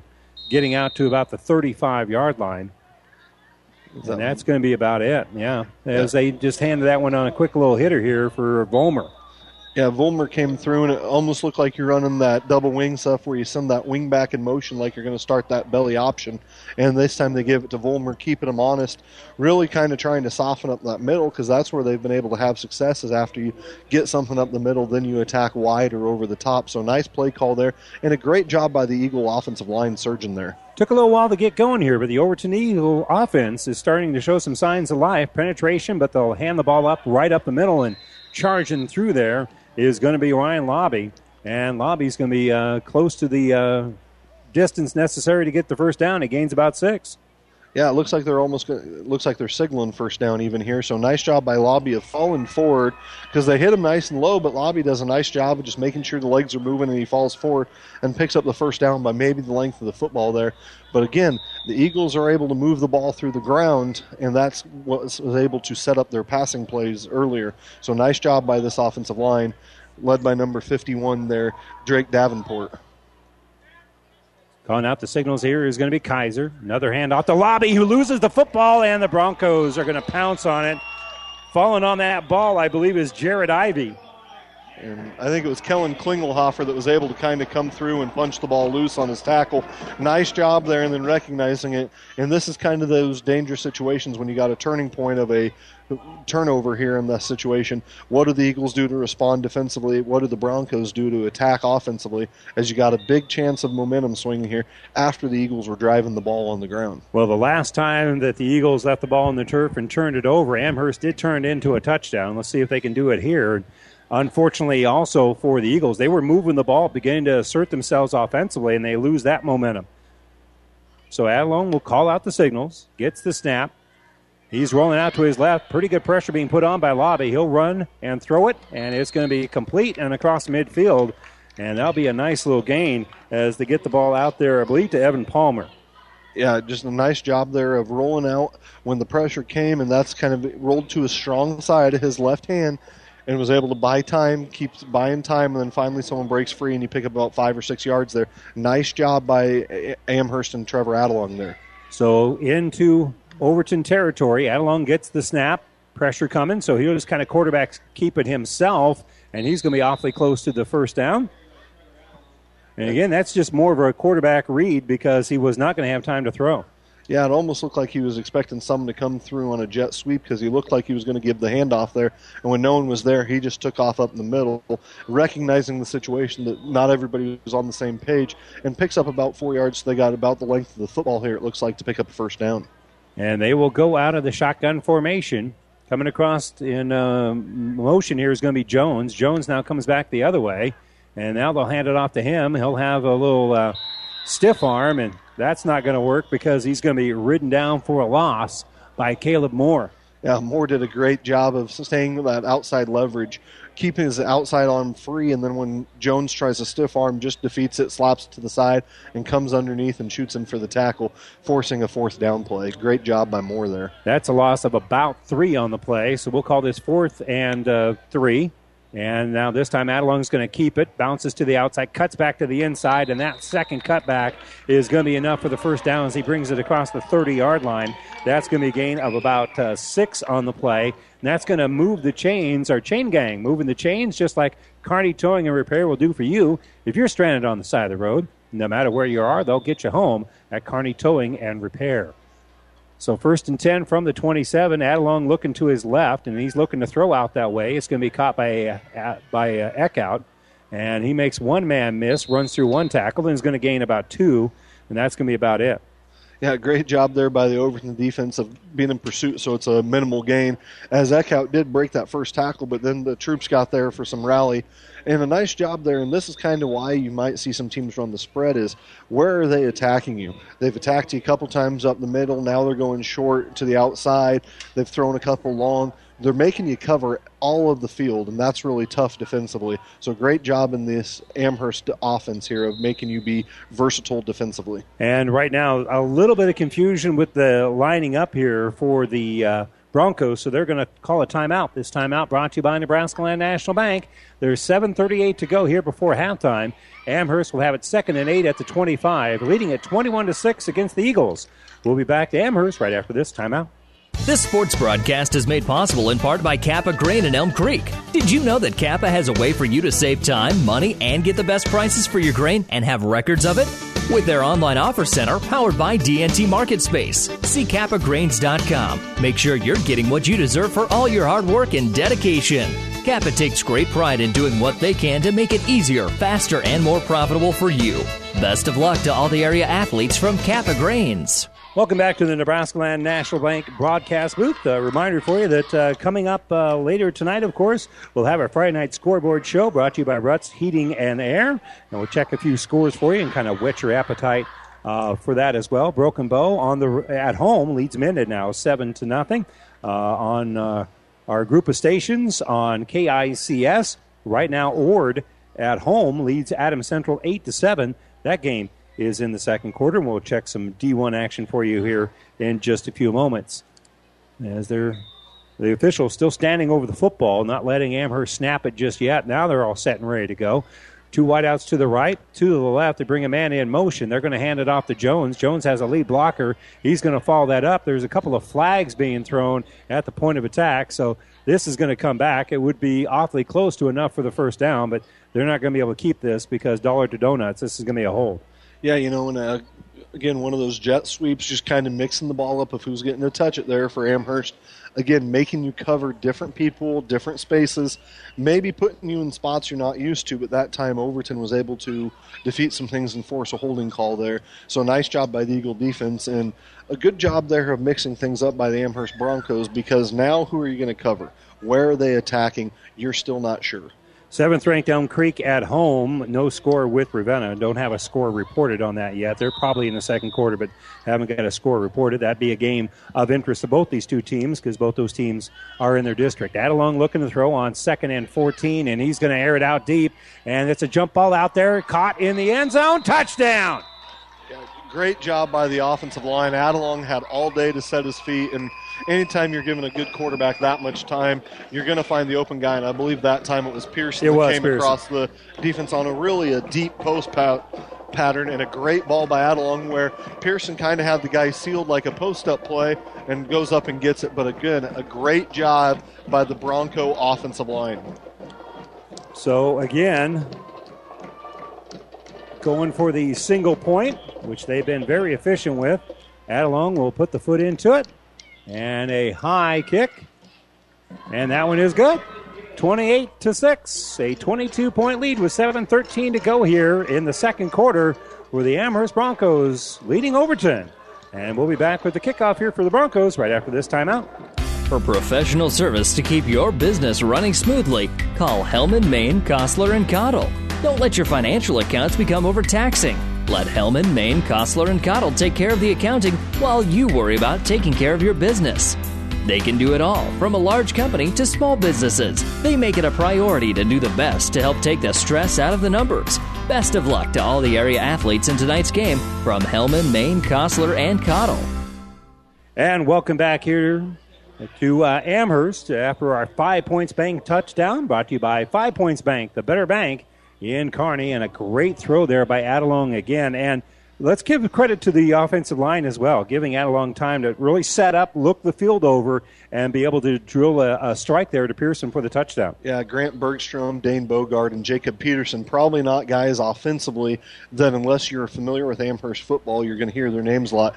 They gave Trevor Adelung all day to throw the ball. There was not an eagle within five yards of Adelung.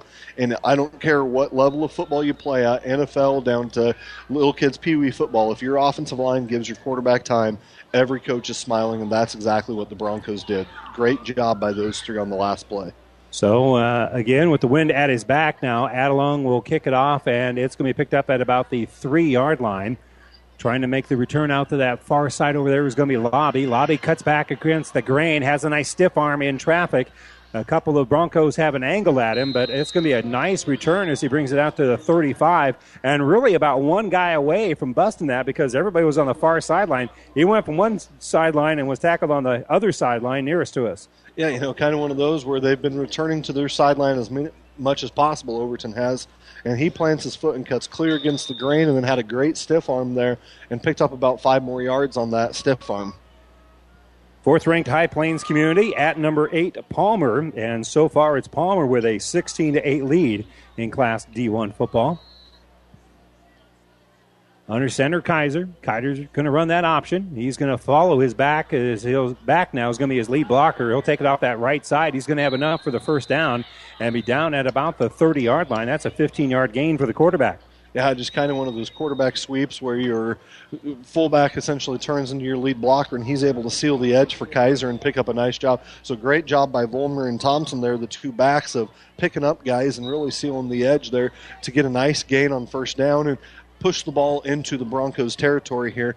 And it, Eagles have had a little more success the last few drives on the ground here, so we'll see how that pays dividends later on. Well, turnovers have really hurt the Eagles, and a bad snap there might even be a snap infraction, but uh, it's going to be a fumble, and I think the Eagles were able to snap on it. They kind of had the uh, choir backfield look there. They had a running back on either side of the quarterback, and the uh, I think the center forgot uh, that the quarterback wasn't there. Yeah, it looked like he was snapping to someone traditionally under center where the Eagles have been more often instead of that shotgun set. But a great job there by the Eagles of recovering there, but it puts them behind that progression where they've had some success. So can the Broncos make that pay for this time? Pay for the Eagles. It'll be first, it's going to be second and 10. They do run that formation, keeping it as Kaiser. Kaiser on that right side, and he's going to be pushed forward. He's going to gain maybe about five on the play, so getting about half of it what you need on second down. You still have two more downs to get the other five yards. Yeah, you know, and a great job by the Eagle line where you're kind of running that zone read or even kind of an old crossbuck type look where you're faking to the running back going one way where he's got the fullback leading. And I don't know if it's a read or it's just design play call, but Kaiser pulls it and goes the other way. Gives a completely different look where you're trying to slow down that pursuit of the Broncos. Nice play call there by the Eagles. So again, now that choir look, running back off of either shoulder here for Kaiser. He'll get one of them to move out of the way. That's going to be Lobby. He's shuffling across. And looking here is going to be Kaiser. Kaiser has to scramble, rolling to his right, throws it out here, and it's going to be a diving catch, but out of bounds.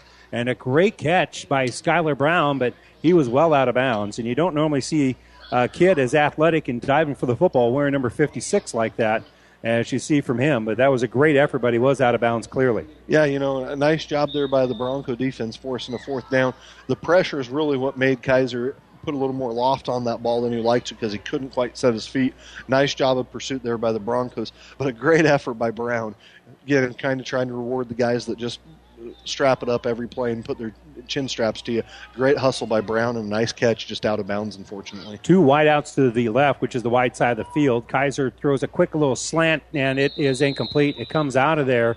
They were going to be short of the first down anyway, but a diving attempt there on the catch by Sam Kohanic, and that'll be a turnover on downs. Yeah, kind of just trying to run that double slants off of that d- twins type set, and unfortunately just not quite able to make the catch, and it'll bring up a first down for the Broncos. So 5-12 to go. Defense holds here for Amherst. And not a turnover per se, but rather a turnover on downs. We'll see whether or not they can capitalize on relatively good field position. Jones will come across the formation, comes across again. They fake that jet sweep right up the middle is Adelung. Adelung, he's going to be bent back after he gets across the 30 yard line. Maybe gains about four on the play, but he paid the price there as they laid the wood to him pretty good. Yeah, they did. They really closed. Thompson kind of got him by the ankles. Then I believe it was Kaiser kind of taking a chance to deliver a hit to the other team's quarterback there. Again, a legal hit, but Adelung, nice job securing the ball. And again, action off of that zone read where you're proving that you can run and attack from different ways for the Broncos.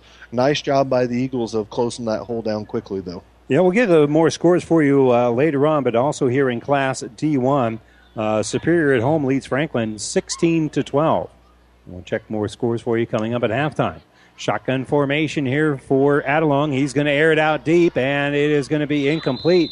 Great coverage there, and uh, best one, uh, best chance to catch the ball was uh, Brendan Meyer, and Meyer laid out for it, but it falls incomplete. Yeah, great coverage there by him. And Adelung, nice ball, just didn't quite get it outside enough. So Meyer had the best coverage there, but a nice job of running with Klingelhofer as it forces a third down here. And that's kind of what the coach was talking in pregame is they thought they had the speed to cover their guys downfield if they would be able to stay with them was the big question we had though. Yeah, and so far so good for the most part. They haven't been able to connect a lot of deep passes. Adelung looking to throw, pressure coming from the backside. He's running, trying to make a man miss. He'll put his head down, trying to get the first down, and he's going to be hit back short of the first down marker there. Meyer came up there to close things off. Also, Josh Thompson in on the tackle, and I believe they're going to be short by about a yard.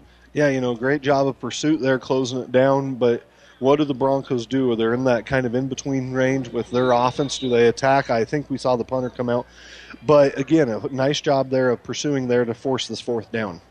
They are lining up in punt formation, but uh, Overton isn't necessarily buying it because they don't have anybody back. And now Adelung steps in under center. They're trying to go hard count, and uh, they got one of their own guys jump off sides.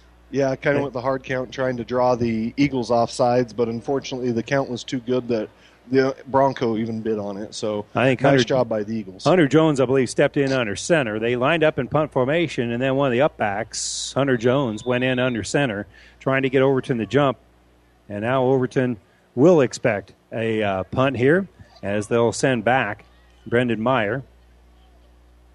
And so Jackson will be in punt formation, puts the foot into it. And it's going to be picked up by Meyer at about the 15 yard line. Picks up a block, takes it out to that right side, and that's where the wall is being fought through by the Broncos. They get through there and are able to make contact with him at about the 31 32, and that's where he's going to be down.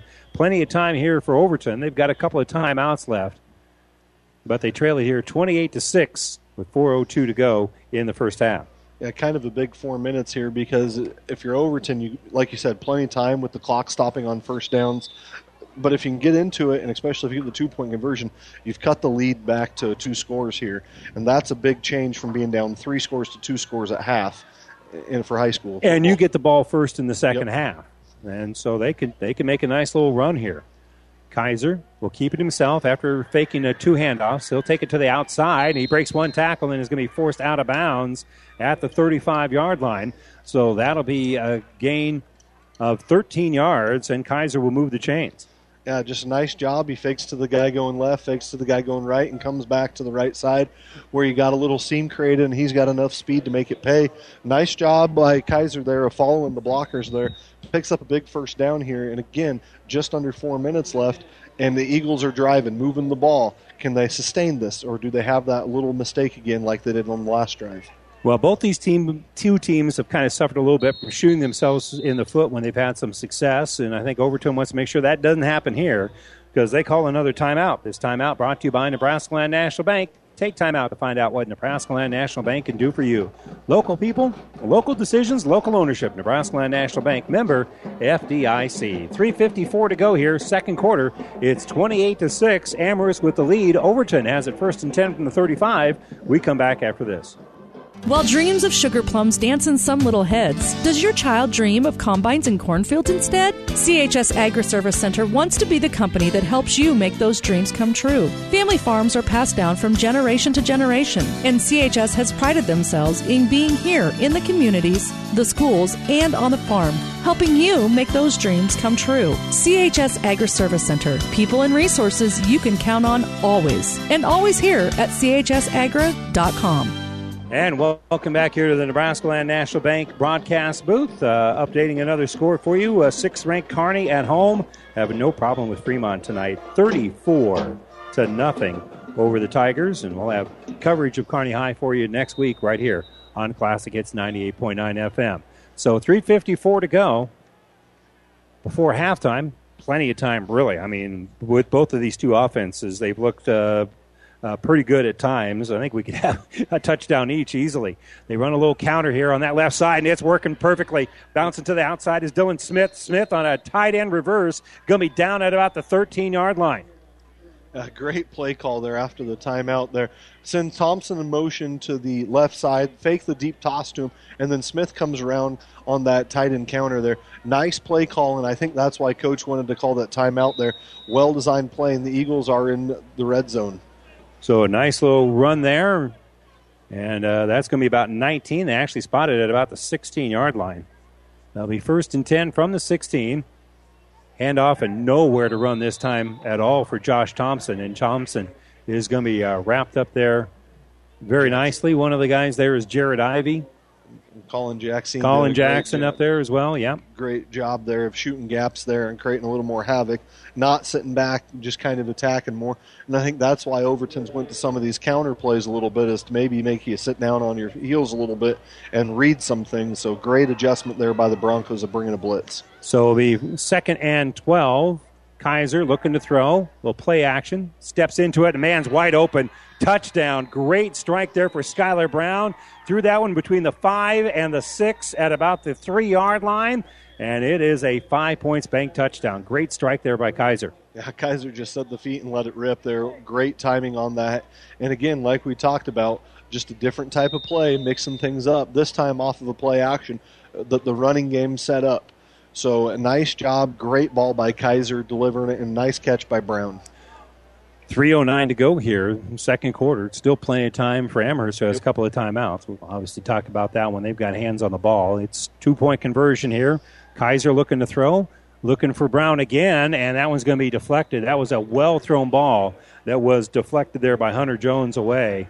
Good coverage by Jones. It was going to take a perfect pass, and it nearly was. Yeah. Two point conversions, no good. 28 to 12, 3.09 to go here in the second quarter, but the uh, Eagles cut that lead down to 16. They'll kick it off to Amherst when we come back after this. Family Physical Therapy and Sports Center, getting you back in the game of life. With two locations in Kearney the Ortho Clinic at the Kearney Clinic and the Rehab Clinic at the ENT Building. Family Physical Therapy and Sports Center, excellence in rehabilitation. A very proud supporter of the area athletes in and out of the game. Locations serving Kearney, Lexington, Minden, Ravenna, and Wood River. Family Physical Therapy and Sports Center. And welcome back here to the Nebraska Land National Bank broadcast booth. 3.09 to go here before halftime. And again, every time I think Overton starts to feel a little bit more comfortable, uh, every time Amherst starts to feel a little bit comfortable, Am, uh, the, the Eagles of Overton are able to kind of cut back into this lead a little bit. And again, if they can uh, put their foot in the dirt here and make a stand, and not give up any more points, they're well positioned to make a nice little comeback here. Especially since they get the ball back after halftime, like you said there, Randy. But 309 with an offense like Amherst, they can't let up and think that this is a time where they're going to be passive here because in high school football, three minutes is a long time. But again, both teams kind of been able to do what they wanted to do, as they said in pregame. Overton being able to run the ball a little bit more, Amherst spreading out a little bit. A little squib kick here by Eagles. And it's going to be picked up. It's not exactly onside, but it's going to be uh, recovered here by the Broncos. They were ready for it, and the ball is going to be spotted at about the uh, 24 yard line. And I think that was uh, Derek John who fell on the ball here for the Eagles, for the Broncos, rather. Yeah, kind of one of those where it looked like the kicker was trying to maybe squib it and kicks the top of the ball and see where it bounces. A good recognition there by the Broncos is securing it so there's not a disaster because if they would have gave the ball up there again, the Eagles would have been in scoring position quickly. Adelung looking to throw, has time, throws it, and it's going to go off the hands of his intended receiver. Good coverage there. Eckhout couldn't hold on to it because coming from behind him and slapping the ball away was Sam Kohanic. Uh, Kohanic did a great job arriving there just after the ball did, and then did something that a lot of guys don't do is he went for the hands when Eckhout was trying to bring it in and punching those hands free so the ball couldn't be brought in. Great job by Kohanic there on a nice defensive play. If it goes to the body, uh, Eckhout probably makes that catch. Adelung, pressure coming, has to lob it out there, but he's got a man oh. Jones and couldn't make the catch, but they had pressure coming immediately. He lobbed it out there, and Ryan Lobby hit him right between the one and the two, and then helped him back up. And Adelung just lobbed it out there, and it nearly worked to perfection. Yeah, if they could have had about a tenth of a second longer to be able to wait to put that ball on there, I think you might have had a big play by the Broncos there. But as it works out, it forces a third down. Great hit by Lobby right after he threw the ball, and Jones nearly was able to track it down for the Broncos. Well, he's lined up at that defensive end, so he just kind of came in un, uh, unmolested and got right in on the quarterback. Adelung this time faces pressure from the other side. He's rolling out left. He throws it in underneath, and it's going to be caught for the first down as they bring it across midfield. Yeah, th- this time Overton comes with a blitz from Smith on the backside there of Adelung, but he rolls out to his strong side, and as Adelung rolls out, he's able to buy enough time for his guy to get across the middle and pick up the first down. Nice job of using the legs to extend the play by Trevor Adelung while keeping the eyes downfield, something that's a lot harder than a lot of people realize. Jackson made the catch in traffic. Adelung looking to throw here. Looks, throws it in underneath, and Jones is going to be brought down at about the 30 yard line. That'll be a gain of five. Yeah, great tackle there by Brendan Meyer there, and I think it was Klingelhofer coming across the middle there on the kind of a little short dig route or a slant even, but a nice completion keeps them ahead of schedule. Where you get anything you want to do is open in your playbook in this situation. Plenty of time here. 225 with that clock moving. Rolling out. Here's Adelung on second and five. He lobs it deep. He's got a man out there, and it's going to be caught into the end zone for the touchdown, right into the three and the three of Colin Jackson for a 30 yard score. Yeah, nice, well designed play there. They kind of went with the trips bunch set there and ran two guys kind of on a slant and kind of a dig route where you're clearing that side, and then kind of run a wheel route with a guy that looks like he's just running a quick out to the outside, then turns it up the sideline, and a great ball by Adelung delivering the strike that they needed, and that's exactly what we talked about. Is you couldn't take your foot off the gas pedal if you're the Eagles. Now Amherst responds there. What does Overton do before half? Well, they take the foot off the gas and they put the foot on the ball here. Does Adelung? That one's uh, close to that left upright, and it is no good. Push that one just off to the left. So your score now 34 to 12, a 22 point lead for the Amherst Broncos, and time for Overton to answer back here. 218 when they get their hands on the ball. We come back after this. Have you ever seen a dented tortoise? The same way a thick tortoise shell protects its occupant, the bullet spray on bed liners from the Dent Poppers protect your pickup truck's bed. No rust, corrosion, dents, or scratches ever. Guaranteed for as long as you own your truck, and it says so in writing. Bullet spray on liners is the one that goes on hot, stays strong. That means your truck holds its value longer. Surprised that the Dent Popper now applies bullet spray on? Don't be. The Dent Popper's been on the leading edge of vehicle preservation for years. See the Dent Popper north of Railroad on First, on the bricks, downtown Kearney for a free estimate. And welcome back here to the Nebraska Land National Bank broadcast booth. A quick strike here for Amherst. Was it too quick? Because you've uh, given time here for the Overton Eagles. Just a friendly reminder they stopped the clock to move the chains in both the high school and college level. And statistics do bear out that most touchdown drives in high school take less than two and a half minutes. There's 218, and they still have a timeout left, does Overton. Yeah, and Overton's been able to have some nice returns on their kickoffs, so between the 30 and the 40 yard line. So you're looking at no more than 45 yards basically on average of what you've been having to drive. And the way that your ground game has been attacking, it set up the passing plays. So everything's open here for the Eagles here with about 2:18 left. So Adelung will kick it, and he'll try to get it in the end zone. Kind of a line drive, but going to be picked up at about the five by Lobby. Lobby right up the middle, and we'll bounce it just a little bit to the left, and he's going to bring it across the 35, excuse me, the 32 yard line, and that's where they'll set up shop. And again, that one there wasn't a whole lot of juke in there. Just uh, toward the end there, we veered off of that straight path right up the middle, and uh, just getting what you can and getting to that uh, area as quick as possible. Yeah, Lobby definitely believes that the straightest distance between any two points is a straight line, and that's exactly what he does. And at the end, he takes maybe one, two steps off that straight line, puts his head down, gets what he can. But again, they're past that 30 yard line where you're looking at less than 50 yards to go with plenty of time left here for the Eagles. They're going to go with the I formation, a couple of tight ends. That fullback's going to shuffle through, and Kaiser's rolling out to his right. Will throw it in, and it's going to be caught in traffic, and then breaking the tackle. Oh, nearly. Dylan Smith with a nice catch and gets out to the 10 yard line. Almost got rid of that tackler, and this would have been a huge gain. As it is, it's a gain of about, well, they haven't moved the chain, so we're just going to call it 10. Yeah, they're moving the chains now here, so that is 10. Adelung just able to grab the shoelace long enough for his buddies to get there and bring him down, but Smith nearly broke that with what would have been a huge gain there. But again, clock stops, so we're still over two minutes, and the ref signals it for it to start again here. They're across midfield. Kaiser, little play action pass, throws it in underneath, and it's going to go through the hands of the intended receiver, Tony Volmer, and incomplete. Yeah, and that time clock uh, about four seconds is all ran off after that last play.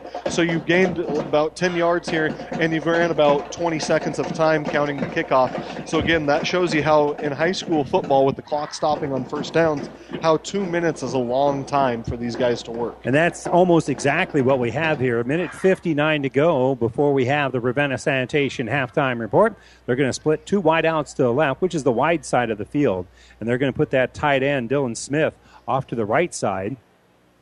And now moving off to the uh, right side as well is going to be Skylar Brown. And do we call a timeout because of confusion, or is there a flag? There is a flag, a legal procedure.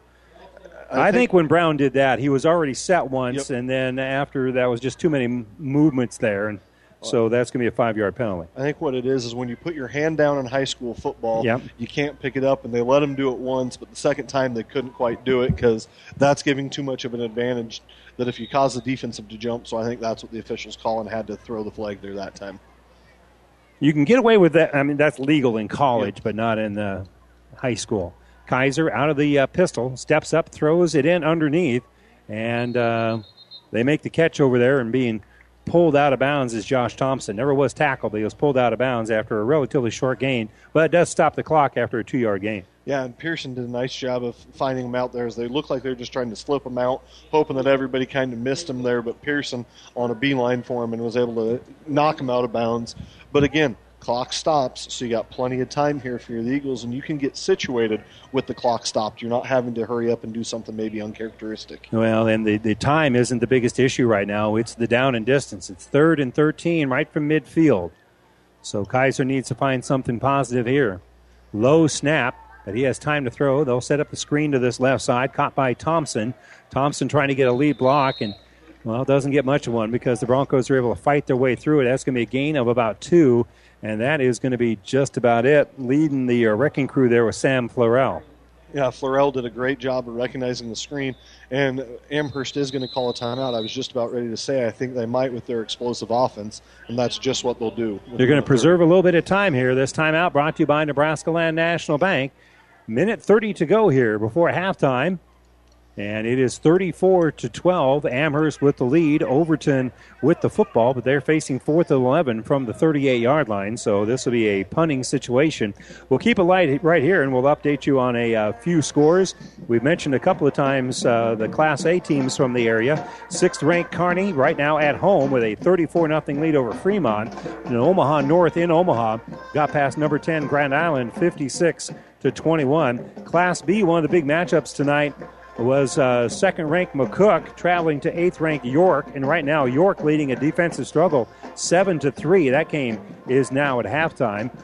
On our group of stations on KHAS Radio in Seward, right now the Blue Jays have the lead over Hastings, 21 to seven. Again, that is on KHAS Radio.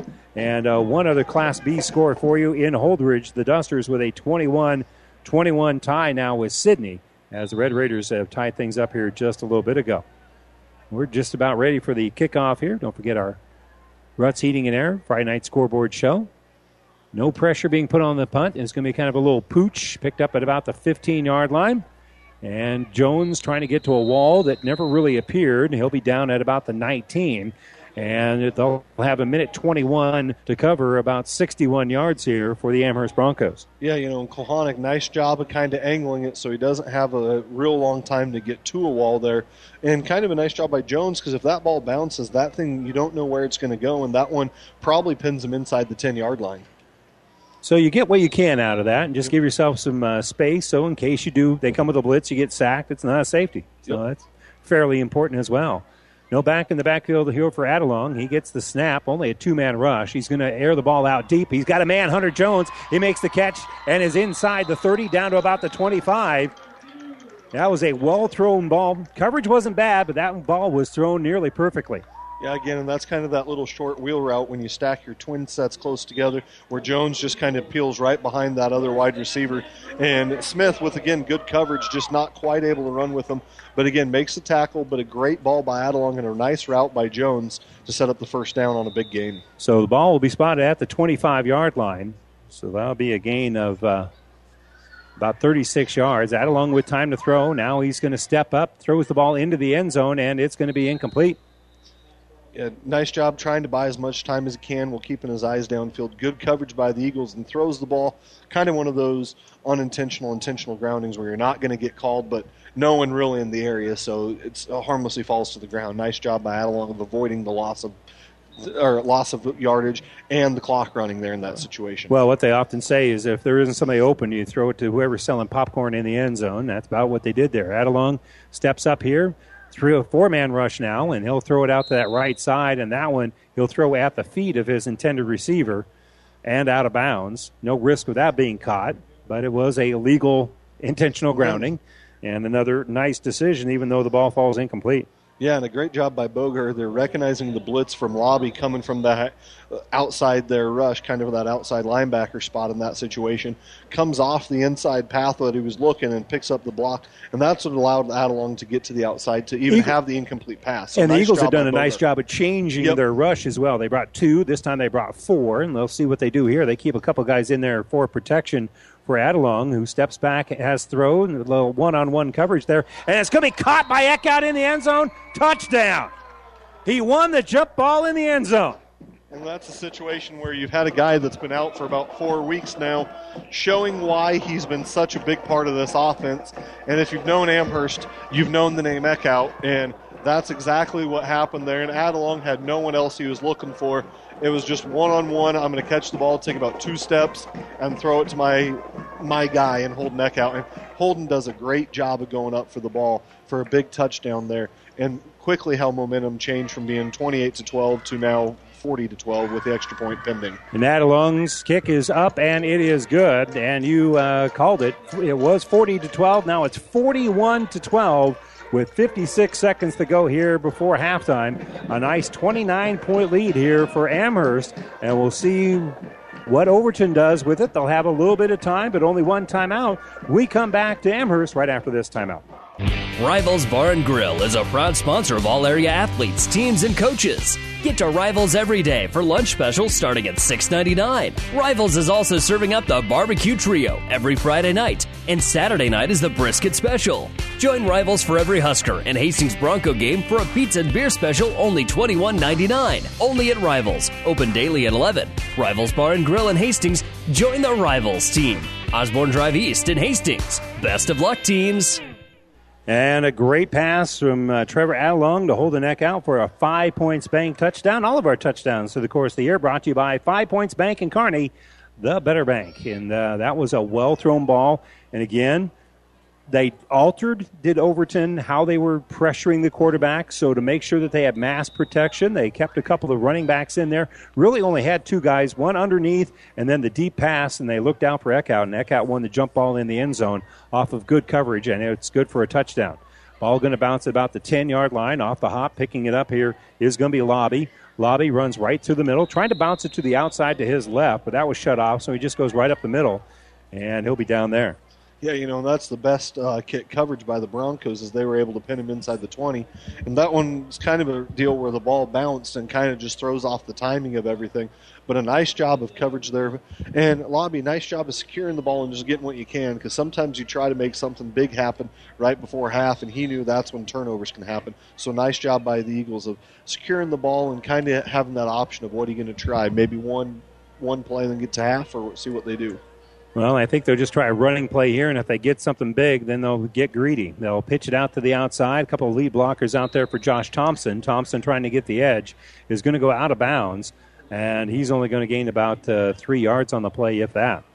Yeah, you know, just nice job stringing it out. It looked like Klingelhofer and number 10, uh, Sam Florell, just kind of kept fighting off blocks, stringing it out. And when Thompson finally tried to get north and south, there was nowhere to go, and he's bumped out of bounds for a minimal gain. But a nice job by the Broncos at the point of attack of stringing that out on that toss. We'll call that a gain of two. It does stop the clock here with 43 seconds left. And again, out of that I formation, Thompson will be in the I. Kaiser will hand the ball off to the fullback. No, he takes it out of the fullback's belly, runs the option, and I think he pitched it out to Thompson on that left side. And Thompson's going to end up uh, gaining about two. And again, talk about an option attack. The fullback had the ball in his belly. Quarterback looked like he was going to run it, and he pitched it at the last moment, and it ends up being a gain of two. That tells you Amherst stayed true to their reads and uh, did what they were supposed to do, and it still ended up being an okay offensive play. Yeah, you know, and uh, anytime you face an option attack team or option plays, if you don't do your assignment, you try to do someone else's. That's when you give up the big play. So a great job by the Broncos of just stringing that out and living to fight the next down.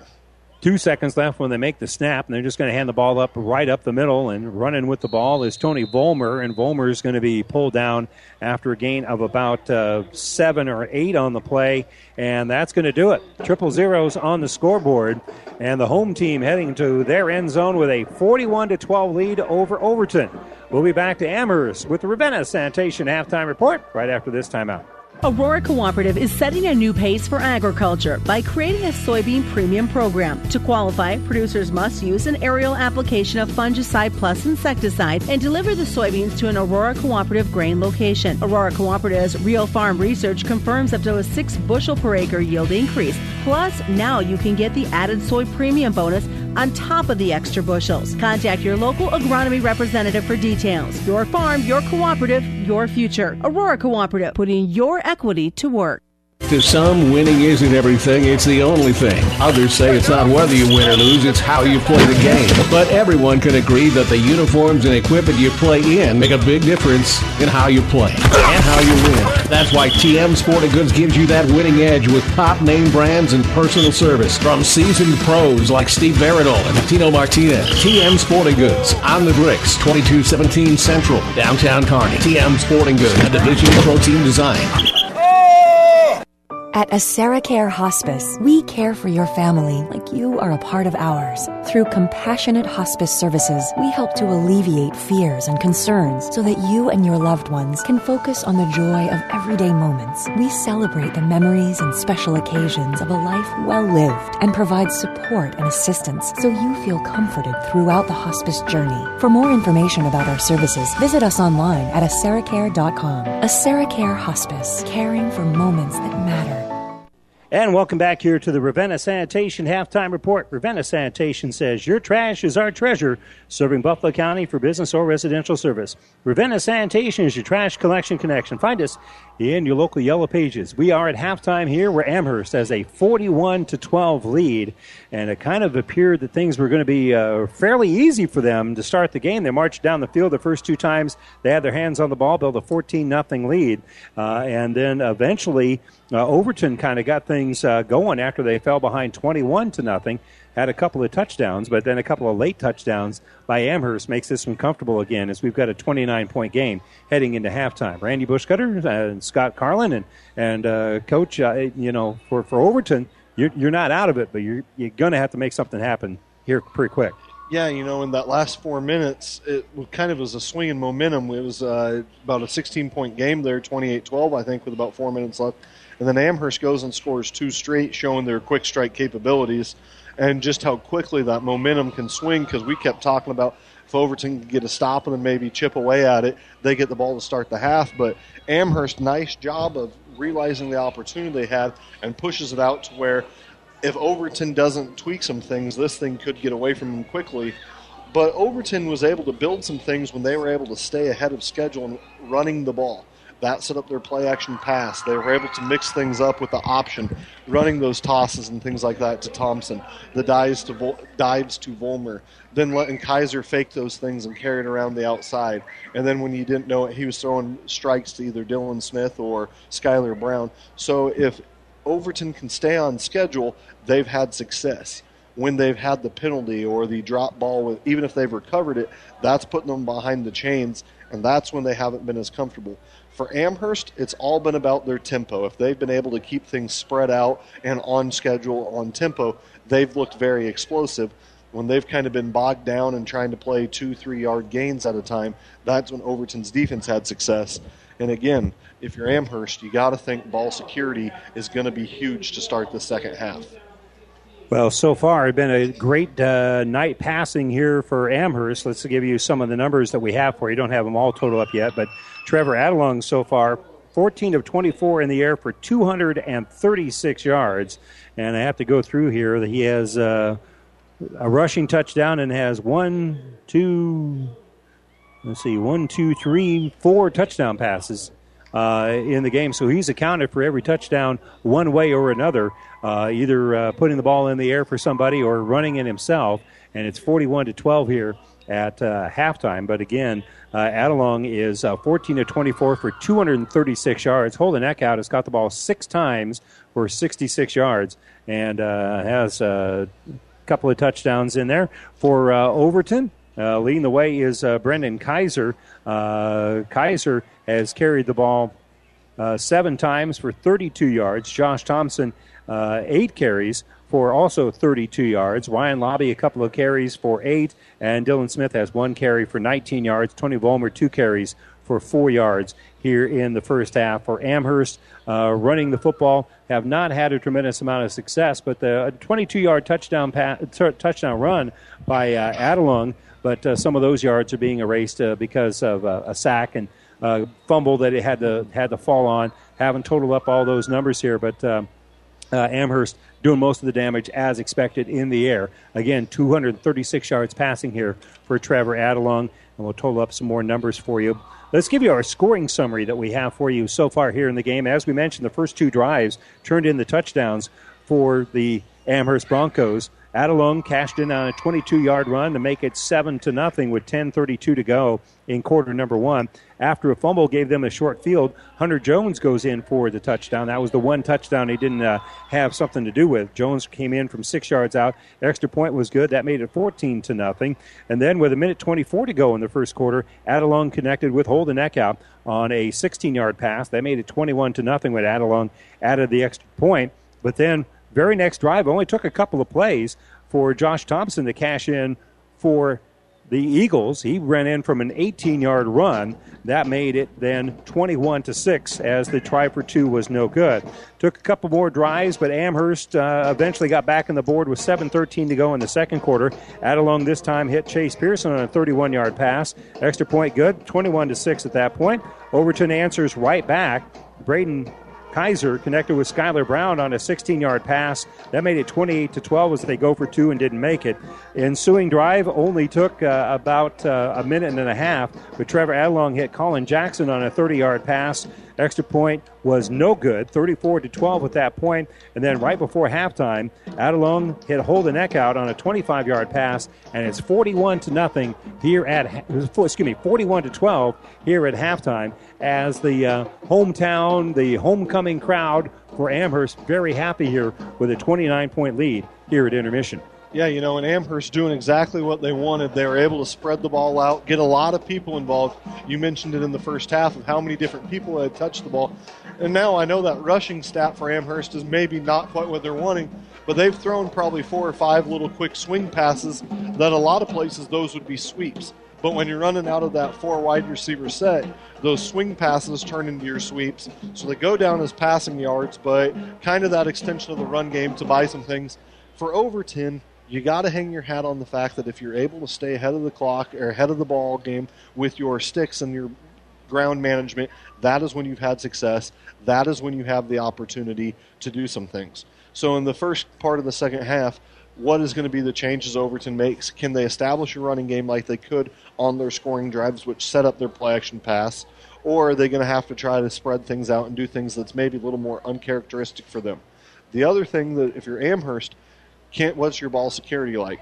Are you going to keep Holden Eckhout out there? Because as we said, this is his first game back from that ankle injury, and he doesn't look like he's playing or he hasn't been playing both sides of the ball. So do you take this opportunity, say we're up, we're going to give him an extra half a rest, or do you figure we've had enough time without Holden Eckhout, and yes, he's a big play wide receiver. We got to get him going back up for our district run because if Amherst keeps playing like they have this first half down this second half of the regular season, they're going to be a very tough out in districts.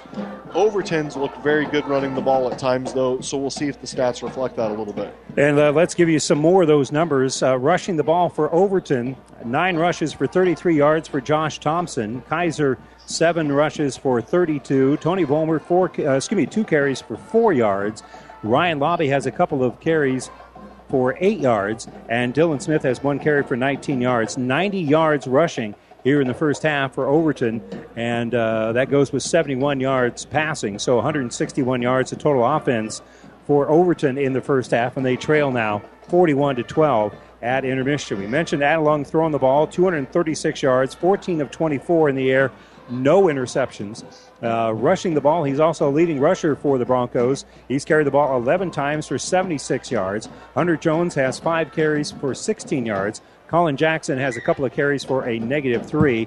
Riley Thompson had one carry for 25 yards. So 114 yards rushing here in the first half for Amherst. 114 to go with uh, 236. So we're looking at 350 yards of total offense here in the first half. That's one reason why Amherst has a 41 to 12 lead at halftime here over the Overton Eagles. We're going to take a quick break here on the Ravenna Sanitation halftime report. We'll take a look at uh, scores from around the area. We'll do that as we come back to Amherst right after this.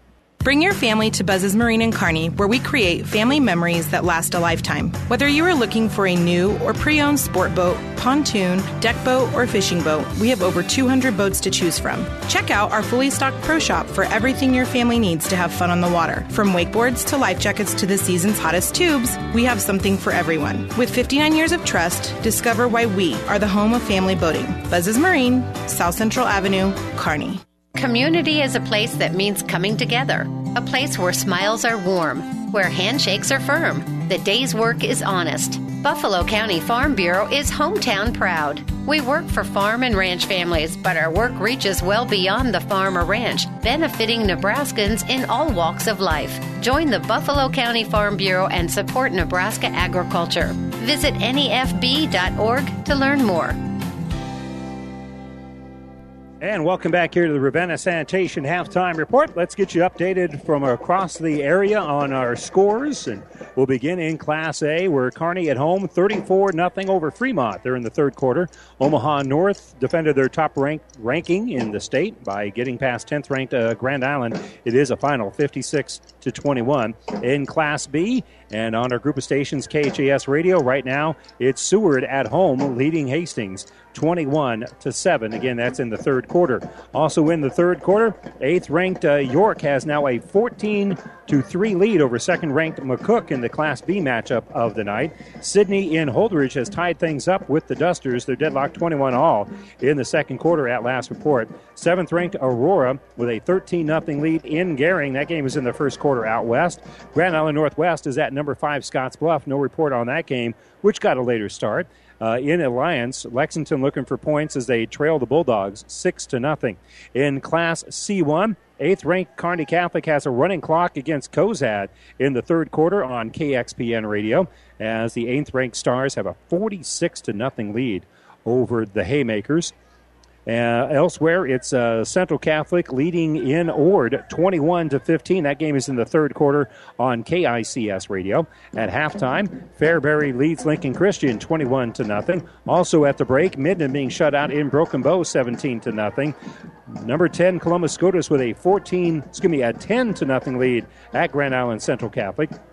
Boone Central Newman Grove is trailing at Columbus Lakeview 14 to 7 at halftime. It is a final as the Swedes get past Chadron 35 to 20. That is a final. In Class C2, Arcadia Loup City is trailing St. Paul in um, Loup City 23 to 7 at halftime. In the fourth quarter, St. Cecilia with a 40 to nothing lead over Wood River in a running clock uh, in that fourth quarter. Second ranked Sutton with a 21 to 6 lead at Shelby Rising City.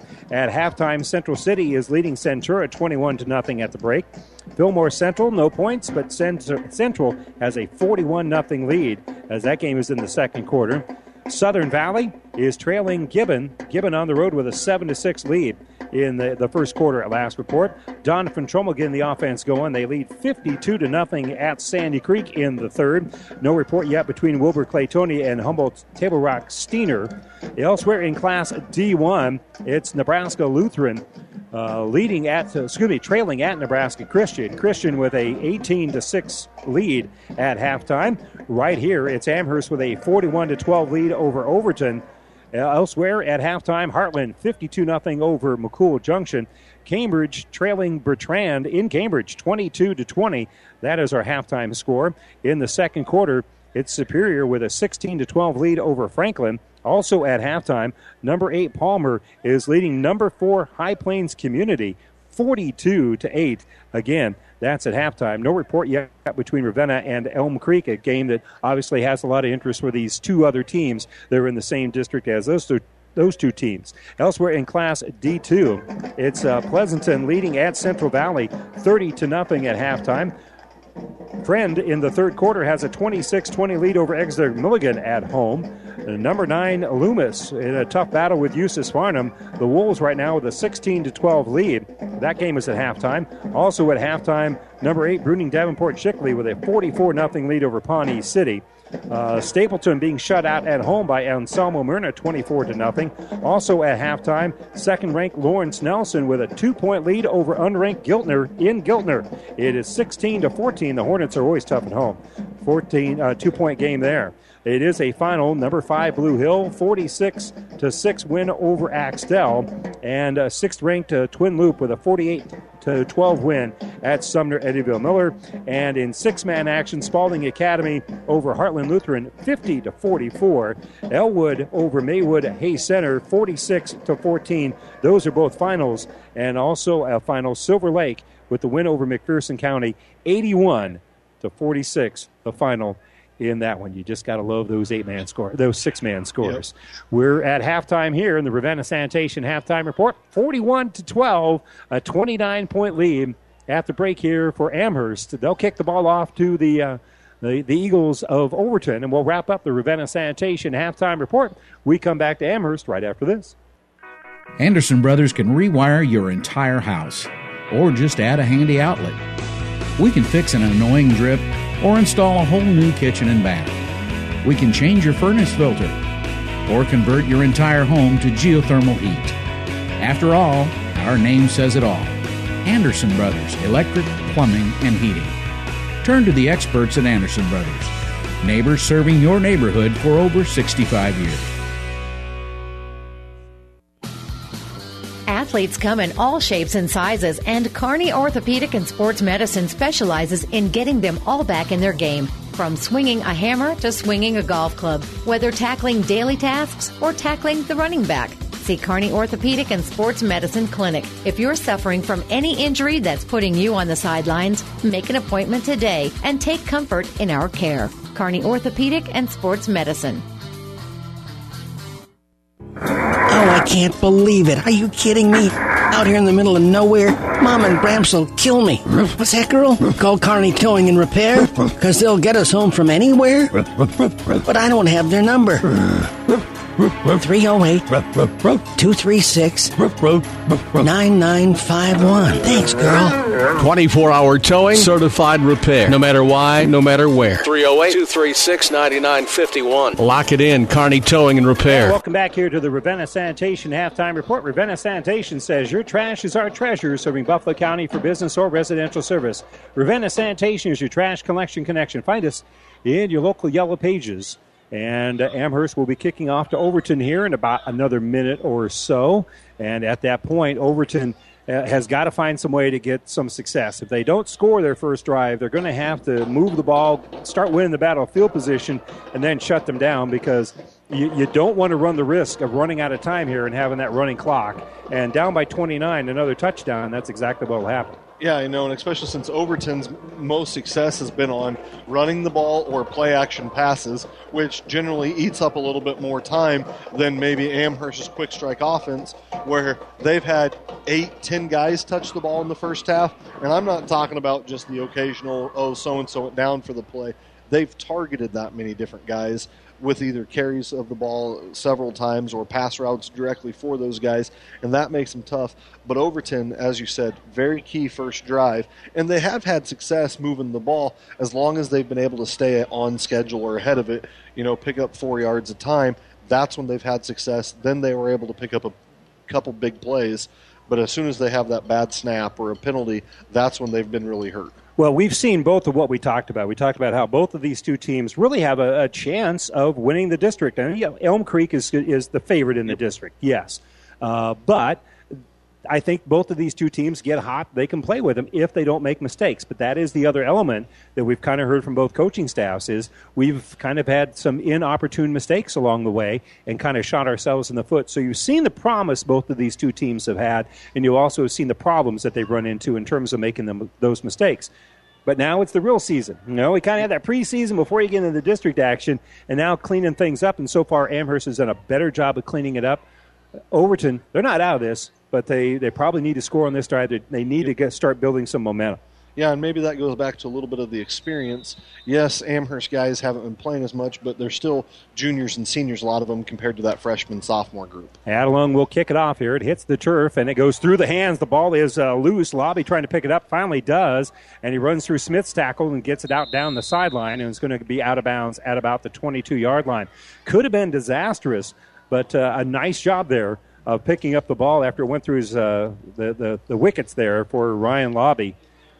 Yeah, yeah, you know, and Amherst looks like they've changed some things up on their kicking game.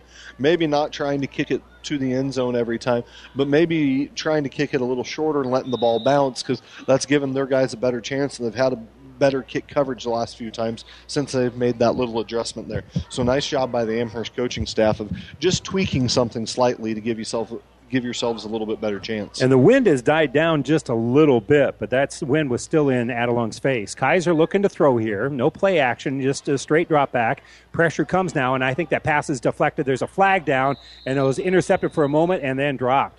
Yeah, and I think you might even have offensive pass interference there. The receiver trying to get out on his break just ran over the guy. So it's either probably going to be a holding or offensive pass interference would be my guess. But these officials are a lot smarter than me. Well, I wonder with that deflected.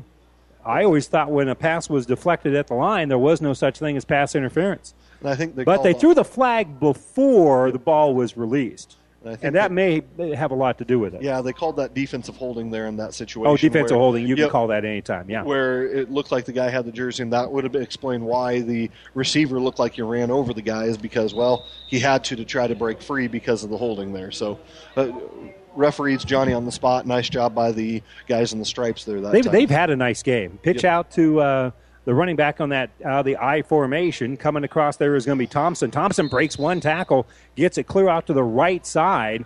Ran a long way to get about uh, 12 yards. Yeah, you know, and they almost start off just like a simple toss right, but it looks like it's almost that Marcus Allen or Bo Jackson cutback where they're designing it to follow the quarterback back to the other side of the field, and he just plants his feet and cuts back, and you have that pursuit that they've really been able to catch Amherst over pursuing a couple times there. They bring it across midfield. They'll be first and 10 from the 37. First drive of the second half here, starting off well for the Eagles. Kaiser looking to throw after a little play action. He'll throw it off in that left area, and he overthrows the intended receiver, and it's going to be intercepted. Yeah, Adelung coming over from his defensive back spot, reads it well and gets in front of the receiver Smith there, and not a bad pass. Just Adelung with a great defensive play, and that's exactly what Overton couldn't have, as it gives the ball back right to the Broncos here as they were driving the ball again. And we kind of said that a few times. It feels like this game, but again, nice play by Adelon. Adelung, it, it seems almost uh, in backwards here. Adelung had a step on the receiver, uh, actually downfield, and was able to outrun him to the ball. So a promising drive for Overton ends with a turnover. They've turned the ball over twice so far tonight. Amherst has turned both of those into touchdowns. And we'll see if history repeats itself for a third time here for the Broncos. Their first possession of the second half, leading at 41 to 12. Adelung is just going to hand the ball off right up the middle and keeping a, a hand down to stay off the turf and just kind of uh, carrying the guy with him is uh, going to be the uh, running back coming right through there. And I think Pearson? that yeah, I think it was Pearson. Pearson doing a nice job of just kind of keeping his balance, using that offhand to keep there, and then did something little there as he made sure he rolled that ball to the middle of his chest. As when he got that defender on the back, sometimes it's easier if your hands coming down to put the ball out a little wider. And more nice job of hog tying him down there. That was Caleb Moore on his back for a little ride here, and this time they hand it off, and immediately Josh Thompson is there for the tackle. They're going to lose about half of what they gained on the previous play, and it's going to be third and long. Yeah, you know, just nice job by the Overton Eagles. They're kind of on a quote unquote run blitz there and really putting the pressure on here on another third down because I think Amherst would really like to establish a little bit more consistent of a running game, maybe to move the clock a little bit. But again, nice job by Overton of shooting gaps and creating some havoc back there.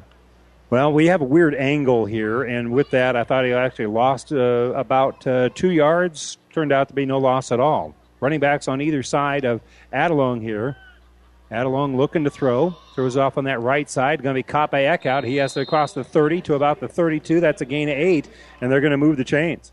I, I think that was Klingelhofer that ran kind of that little digger or out Yep, he route was. there. And nice job because it kind of sold that same thing that they just scored on the touchdown with right before half, where they put two guys in the backfield to make sure it's max, max protect. So you get that rec- or defensive back and back pedal mode, and then he just breaks it to the sideline and a great ball by Adelung. A nice timing route it looked like there. So third and long, they moved the chains by throwing it to that outside route and about the same height as Kalen Klingelhofer for Eckhout. And uh, they just try to get the turn the corner over there on the run, running play, and they'll gain about one yard on the play, and that's going to be about it. Yeah, you know, just kind of running that uh, quarterback sweep type look where Adelung just catches the ball and takes off to that right side there. Nice job by the Eagles of not really giving him a gap, and or Adelung tries to slip through there, but not really anywhere to go. But again, good job by the Eagles of maintaining their leverage and their gap responsibility. About a yard and a half gain there. We're going to call this second and eight. Nine and a half to go. Third quarter, 41 to 12. Adelung will step in under center, has the I formation behind him. Don't see this a lot from the Broncos. And they'll hand the ball off to that I back, to that outside, trying to bounce it out there. I believe that was Jones in the I. And it's going to set up now third and about five. Yeah, you know, just kind of running that ISO play there a little bit. Again, just a different look, making you, if you're scouting this or you're playing against them, adjust your defenses. How are you going to play? What are they coming out on? Because the other thing that they do is they're not swapping out mass substitutions to switch these formations. So again, nice job by the Amherst coaching staff. Again, they go out of the eye. pitch out here to the running back, and a nice little stiff arm, and going to be enough for the uh, first down uh, marking here because a uh, good stiff arm there by Sam Florell. And Florell will bring it across the 40 down to about the 34. So that'll be a nice little eight yard run there for Florell. And kind of a I guess, prototypical eight man play there where Adelung actually pitches the ball and then gets a block on the play side. You had Pearson kind of kicking the guy out, and before you know it, you're getting two guys blocking when it looks like there would only be one there in a traditional set there. So nice job by Amherst there on the toss. Florell will be in the eye again. Moved a little bit, got away with it. Nope, now they throw the flag. Yep. I think they almost hesitated there, but again, he just took that half step forward. Uh, they didn't really move the feet so much, but he just he was set and then he moved and upper body forward lean. Yeah, I guess. Yeah, a little little lean there. Yeah. Yep. So. Well, they got rules against that sort of thing. It'll be first and fifteen. Slow guys like me always dislike those rules because I needed as many head starts as I could get. But Canada, that's where you want to play Yep. your football. Canada. so first and fifteen from the thirty-four. Again, I formation. Florell will be in the I. Two tight ends. They fake the handoff. Pressure's coming on the backside, but they air it out, and it's going to be incomplete trying to connect with Pearson out there, as Pearson really was the only man out on that side. Had Klingelhofer here, but one one pattern was 25 yards and the other one was about 17. yeah, you know, kind of looked like a little mix up there. But again, maybe something to back that Overton defense up so you can kind of continue your running game. But again, kind of just one of those where it looked like there was mix up. They're trying to run crossing routes from the tight ends, just different levels than Trevor Adelung kind of thought they would be at. Colin Jackson, I believe, is bringing in the play from head coach Ron Evans as he comes into the huddle. And again, in that uh, I formation is going to be Florell. They fake the handoff to him. He stays in to protect. Adelung throws it left side, trying to connect with Klingelhofer, and it's going to be slapped away from him. Nice job there defensively. Meyer, I believe. Yeah, by Brendan Meyer. And he really attacked that ball there instead of waiting for it to come down where the taller Klingelhofer could go get it. Meyer went up and attacked it and tried to punch the ball away before it could get. and to timed it out well. He did. It You know, he didn't climb his back. Uh, That was that was well done by Meyer. So it's going to set up now third and 15. Again, they were rolling along pretty good until they had the illegal procedure penalty and kind of put them behind the chains. But again, this is a passing offense. And on third and 15, this certainly is, they got a lot of plays in the playbook for this. But they've been going with this uh, two tight end I formation quite a bit this second half. And they throw a flag as delay a game. And I'm telling you what, they couldn't have been uh, late by more than a half second. No, and that's one of those that I think a lot of times you might see the referee kind of keep a hold of the flag. He had already reached for it, decided it was after the 25 seconds, so he's well within his right. But again, like you said, Ray, Well, that he was- couldn't have been more than half a second to even the count at. They kind of moved that hand out there from their Yep. chest, and I'm telling you, that hand was still moving out when he was Yep. reaching for the flag. So it's going to be now third and 20. Same formation out of the eye, and now there's a little bit of movement on the defensive line. They get to do that. That uh, that lineman doesn't get to do that for Overton. So they've had three five yard penalties on this series alone, and that's why they're facing now third and 25. They're heading the wrong direction. Yeah, you know, and that, that really kills you. And again, kind of like we talked about before, if you can stay ahead of schedule, you're okay. But as soon as you get behind your schedule there, that's when you have troubles, and that's exactly what Amherst has done on this set, set of downs. Well, third time's a charm. This will be the third time they tried to run a play, and this time they do get the snap off. Pressure's coming. Adelung scrambles out to that right side. He's looking to throw, throws it in underneath, and it's going to be incomplete. Trying to get it to his running back uh, Jones, and uh, having that be incomplete is just as well. Yeah, he wasn't going to get a whole lot out of that. Adelung tried to channel his inner Brett Favre and uh, forward pitched it kind of like that little shovel pass after scrambling, but just out of Jones's reach. But again, nice job by Overton of creating some pressure on an obvious passing situation there. And Adelung did a nice job of not eating the ball there and taking a sack there without turning it over. Back deep here is going to be Brendan Meyer. High kick. Meyer's going to let it hit the turf, and it's going to take a uh, Amherst uh, bounce and be down at about the 15 yard line. So that is a nice job of punting there by Colin Jackson. Yeah, kind of the one of those where we talked about it being end over end, where Meyer had fielded a couple of those. That time he couldn't quite get there. Takes the Amherst bounce and pins Amherst or Overton back deep again. But Amherst successful in the sense on their last drive, they were able to work off about four minutes of possession there between the two first possessions with no score and pinned Overton back deep. But from Overton's perspective, uh, they they don't give up any points, and uh, they just kind of starting all over here. Uh, they'll have it first and ten from the 15. They lost about four minutes of playing time here, and they got to get some points on the board. Down by 29, 41 to 12 was their score. Kaiser. One running back behind him, and they're going to have two lead blockers for him. Is he's going to have that quarterback keeper tries to cut it back to the inside, and he's going to get uh, the ball out to about the 20 yard line. So that'll be a gain of about five. Yeah, you know, kind of just running that quarterback sweep where you put the guy in motion where it looks like you might run ISO, and then Kaiser just takes the shotgun snap and sprints out to that side. Once he finds a little hole, he just turns north and south. Good job because you're staying ahead of the chains there. Nice job by, I believe it was number 20 there, Tony Volmer, of kind of leading the way as well as Thompson, so Kaiser could find that seam. And again, those running backs are unselfish. They don't mind blocking for each other. They don't mind blocking for their quarterback.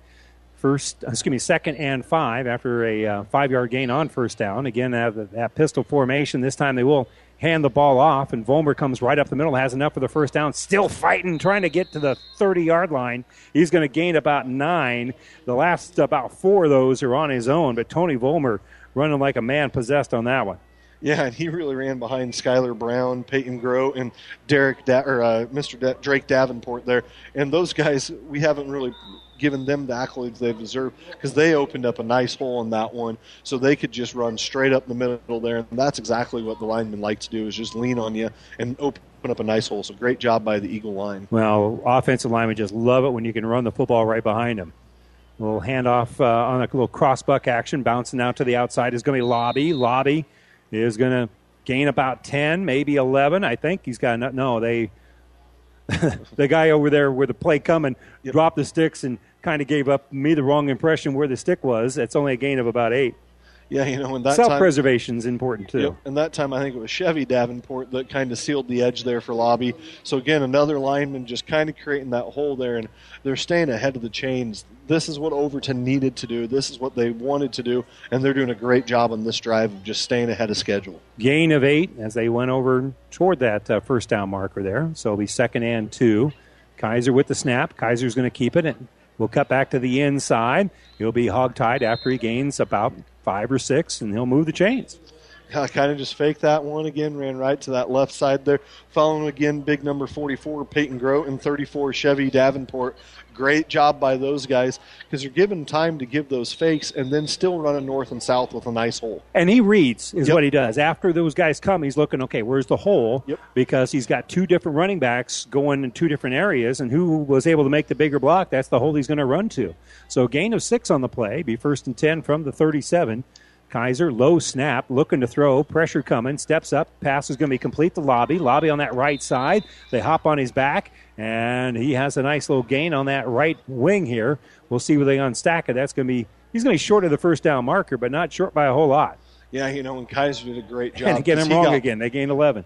And Kaiser did a great job because he got popped right after he threw it, and you could tell that his linemen did everything they could there, and they were all helping him up. But knowing you're going to get hit and still delivering a good ball, that's exactly what Kaiser did. Nice job by the Eagles to pick up a first down. They wind the clock after stopping it for the first down, so there's 5.35 to go here, third quarter. 41 12 is our score. Overton trailing has the ball. They hand it off to Lobby, and Lobby's got nowhere to go. Yeah, the uh, Klingelhofer, the first one there. there, stacked everything up and shot through that gap there. That time, the defensive line was able to win the battle at the point of attack, something they haven't done on this drive. So we'll see what the Eagles can do. But a nice job by Klingelhofer of using his hands to shed the blocker and really get inside and create that pile up for the rest of the Broncos to get there. That was a nice little uh, run blitz, is what that was, and there were just too many guys at the point of attack for the lineman to block here for the Eagles. Spending some time in the huddle here on second and 12 from the 28.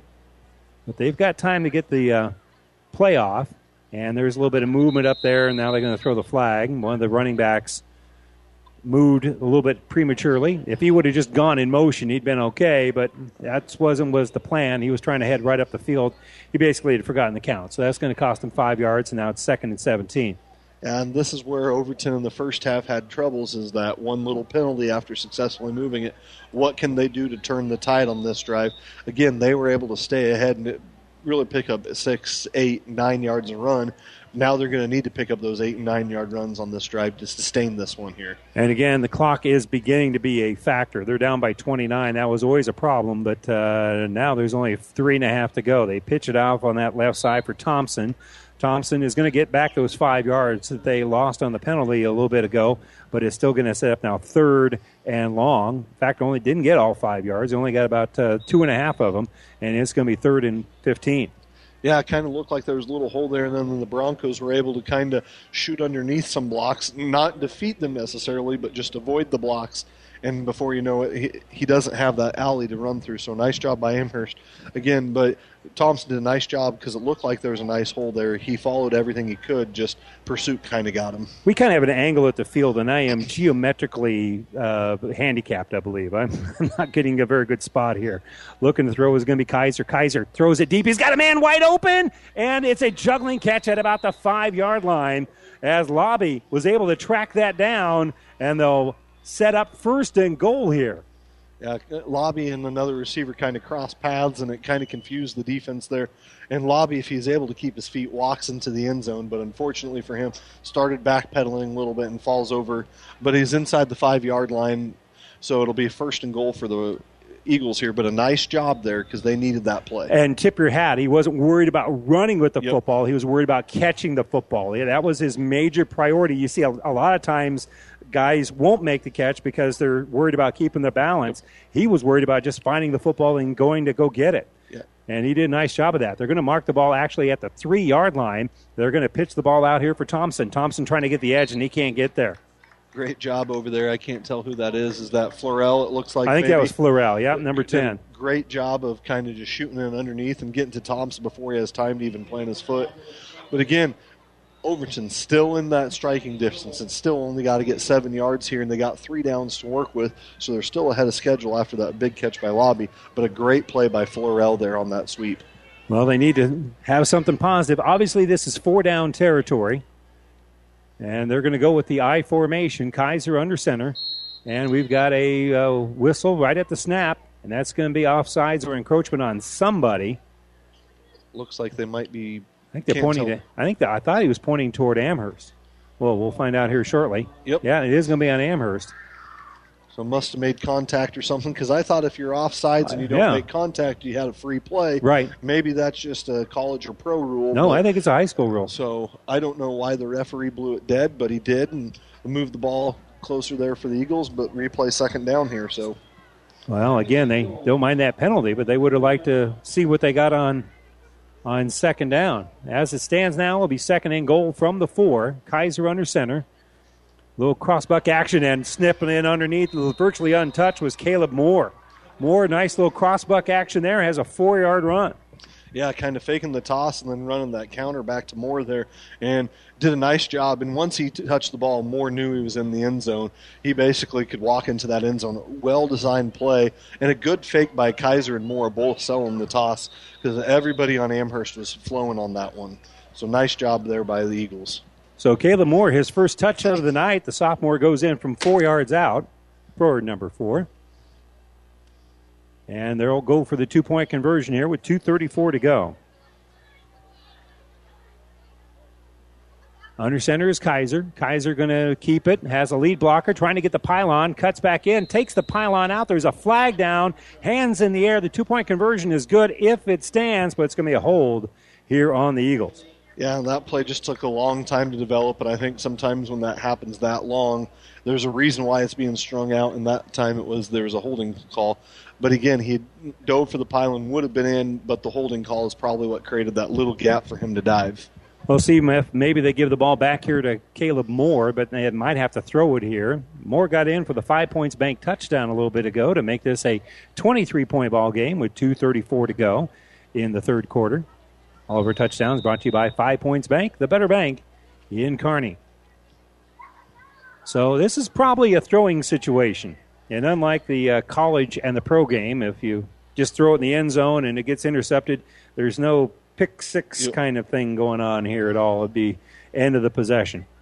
Yeah, and here's where it looks like Overton might be at the slight disadvantage. They don't have that tall guy that you can maybe just lob it up to, like Amherst has had with Eckhout. They'll still just throw this one up here a little bit. And they do lob it out there, and it is going to be incomplete. They were trying to make the connection there with uh, Josh Arajo, but wasn't able to hit him in stride. So the try for two is no good, and 2:34 is left to go here in the third quarter. It's 41 to 18. Amherst still has the lead, but Overton making a nice job of coming back. They'll kick it off. We come back right after this. For food that'll make you stand up and cheer, head to Fanatics.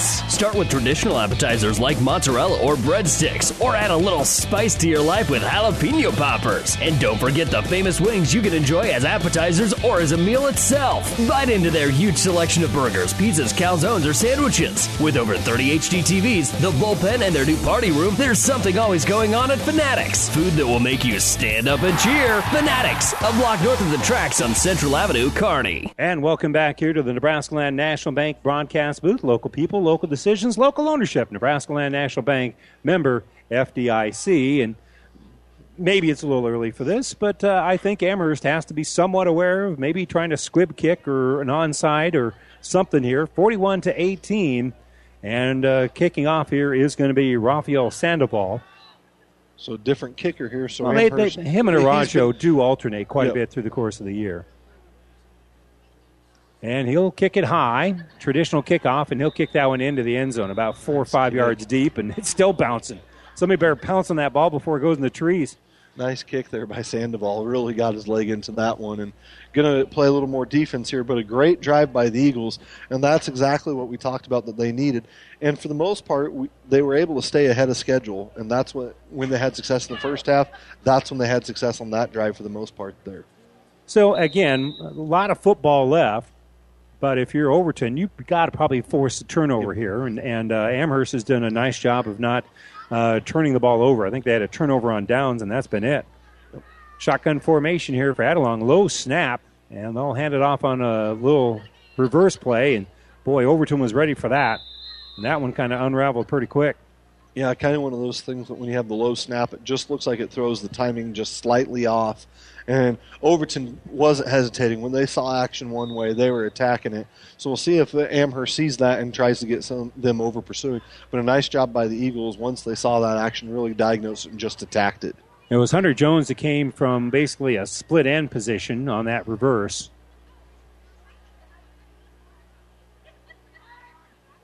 So less than two minutes to go here in the third quarter. High snap, just a quick little hitter coming right up the middle. I think that's a Florell trying to get back the line of scrimmage, and he's going to no check that. It wasn't Florell, but rather uh, Colin Jackson, and Jackson gets back the line of scrimmage, and that's about it. Yeah, Jackson kind of just took that dive off that same wing type action when they bring the guy in motion out of that shotgun. This time they gave the dive, where last time they gave the little sweep around the end. So kind of trying to give some different looks again, see what's working, probing. But Overton's really attacking this running game, kind of forcing Amherst into passing situations, which after the first half success you'd think would favor them, but not able to have any yet. So again, shotgun formation, rolling out, looking the throw here is going to be Adelung. Adelung, nice pass in traffic to Chase Pearson. He got it in there. I think he's boy, that's awfully close. That first down marker. Yeah, it kind of depends on the spot there. And Adelung took a pop there right at the end and kind of was hit about two or three yards out of bounds. I don't think it was anything dirty, but kind of just one of those plays again where he, he's probably thinking, I'm throwing the ball. You got to give me some time there. But Eagles not giving him any breathing room, really putting pressure on him to force this fourth down in less than one. Yeah, fourth in inches. Uh, I don't think we even have the length of the football that we've got to get here. Adelung will be out of the shotgun formation as a running back right off of his right shoulder, and he's going to follow him through the hole, cut back to the inside. He's going to get stood up. Didn't get a lot, but didn't need very much at all. Gained about a yard and a half. That'll move the chains. So that'll move the chains. The chain gang doing that, moving the chains just like Kearney Towing Repair will do for you if you're stranded on the side of the road. No matter where you are, they'll get you home. Kearney Towing and Repair yeah, just kind of one of those quarterback sweeps there. Needs a football, kind of put the ball in a guy that's been used to making plays in big situations, whether it be on the football field or basketball court. And Trevor Adelung, he's just able to slip through there. So they'll have probably one more play before the quarter. And they're going to run that. They're going to fake the reverse. Adelung going to that right side. He's going to go off the end. He's going to head upfield, gain about six, and that will be the final play of the third quarter. We'll head to the fourth with Amherst both driving and leading. They lead it 41 to 18 as they uh, will still try to keep this possession going. Second and about four. We come back to Amherst right after this timeout. Five Points Bank. We're proud our bankers have the ability to take care of customers in the Kearney area. One of our bank's true differences is our bankers have a true Kearney connection, important in providing the best in banking. Our staff is proud they've lived in Kearney for years. Many have been lifelong residents. Having a true Kearney connection means caring and being involved in the community and committed to making banking work for the people of Kearney. Bank with Five Points Bank, the better bank, the bank with a true Kearney connection. Good things will happen. Ravenna Sanitation provides the perfect solution for any solid containment requirement. From the old shingles off your roof to a remodel job, Ravenna Sanitation delivers a roll off box to your house or side of the project. You fill it up and they pick it up. No more making several trips back and forth to the dump. Rely on Ravenna Sanitation to take care of it for you. Ravenna Sanitation is the quality, dependable trash hauling service you've been looking for. Ravenna Sanitation, serving all of Buffalo County. And welcome back here to Amherst and the Nebraska Land National Bank broadcast booth. 41 to 18, a 23 point lead right now for Amherst. They're beginning to mount a little bit of a drive here. They have it second and four from their own 34. And they've kind of lend, they've leaned on that running game a little bit more, trying to get the clock moving. Put a man in motion, and they'll hand it off on that. No, they fake the handoff. Quarterback keeps it, and Adelung is going to gain about four and get pushed back. It depends on the spot here whether or not he's got enough for the first down.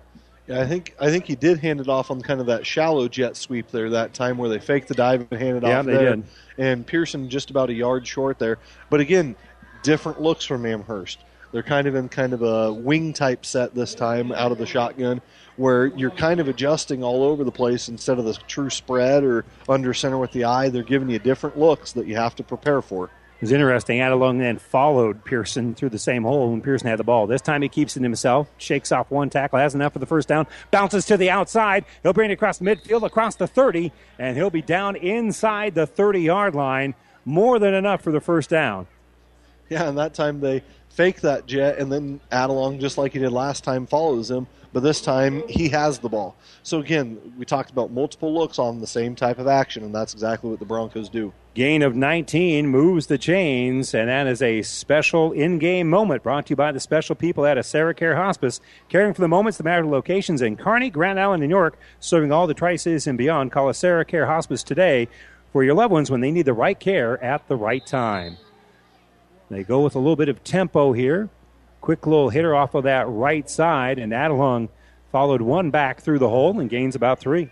Yeah, kind of ran the dive and then kind of ran an option, and Adelung just planted his foot, said, I'm going to get north and south, get what I can. Again, nothing fancy, just letting the clock work. That time they went with a little more tempo, hoping to catch Overton off guard. I think that was designed to go over the tight end, but he cut it back to the inside and went over guard. Here he's out of the shotgun formation. Adelung will keep it himself, and uh, he'll get wrapped up as he gets to the line of scrimmage, and that's going to be about it. Tie, hog tying him there is going to be Drake Davenport. Yeah, and it looked like they faked the dive, faked the jet, and then they were bringing Holden Eckhout in and what looked like it could have been a tight end reverse even.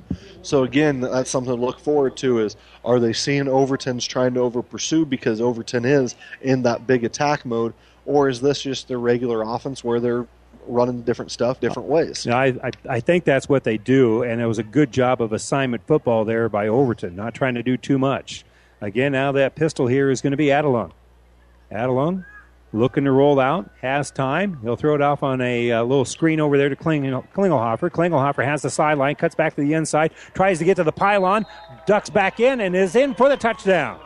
Uh, great job. They kind of semi roll Adelung out to the right side where they're looking like they're going to try to throw to Eckhout on a deep corner out. Adelung just plants his foot when it gets to about where Adelung or Eckhout was, throws it back to Klingelhofer and kind of that tight end screen, and he does the rest with some nice blocking. I believe it was 59 out there. Dane Bogert did a nice job of sealing that edge there so Klingelhofer could go down the sideline and score there.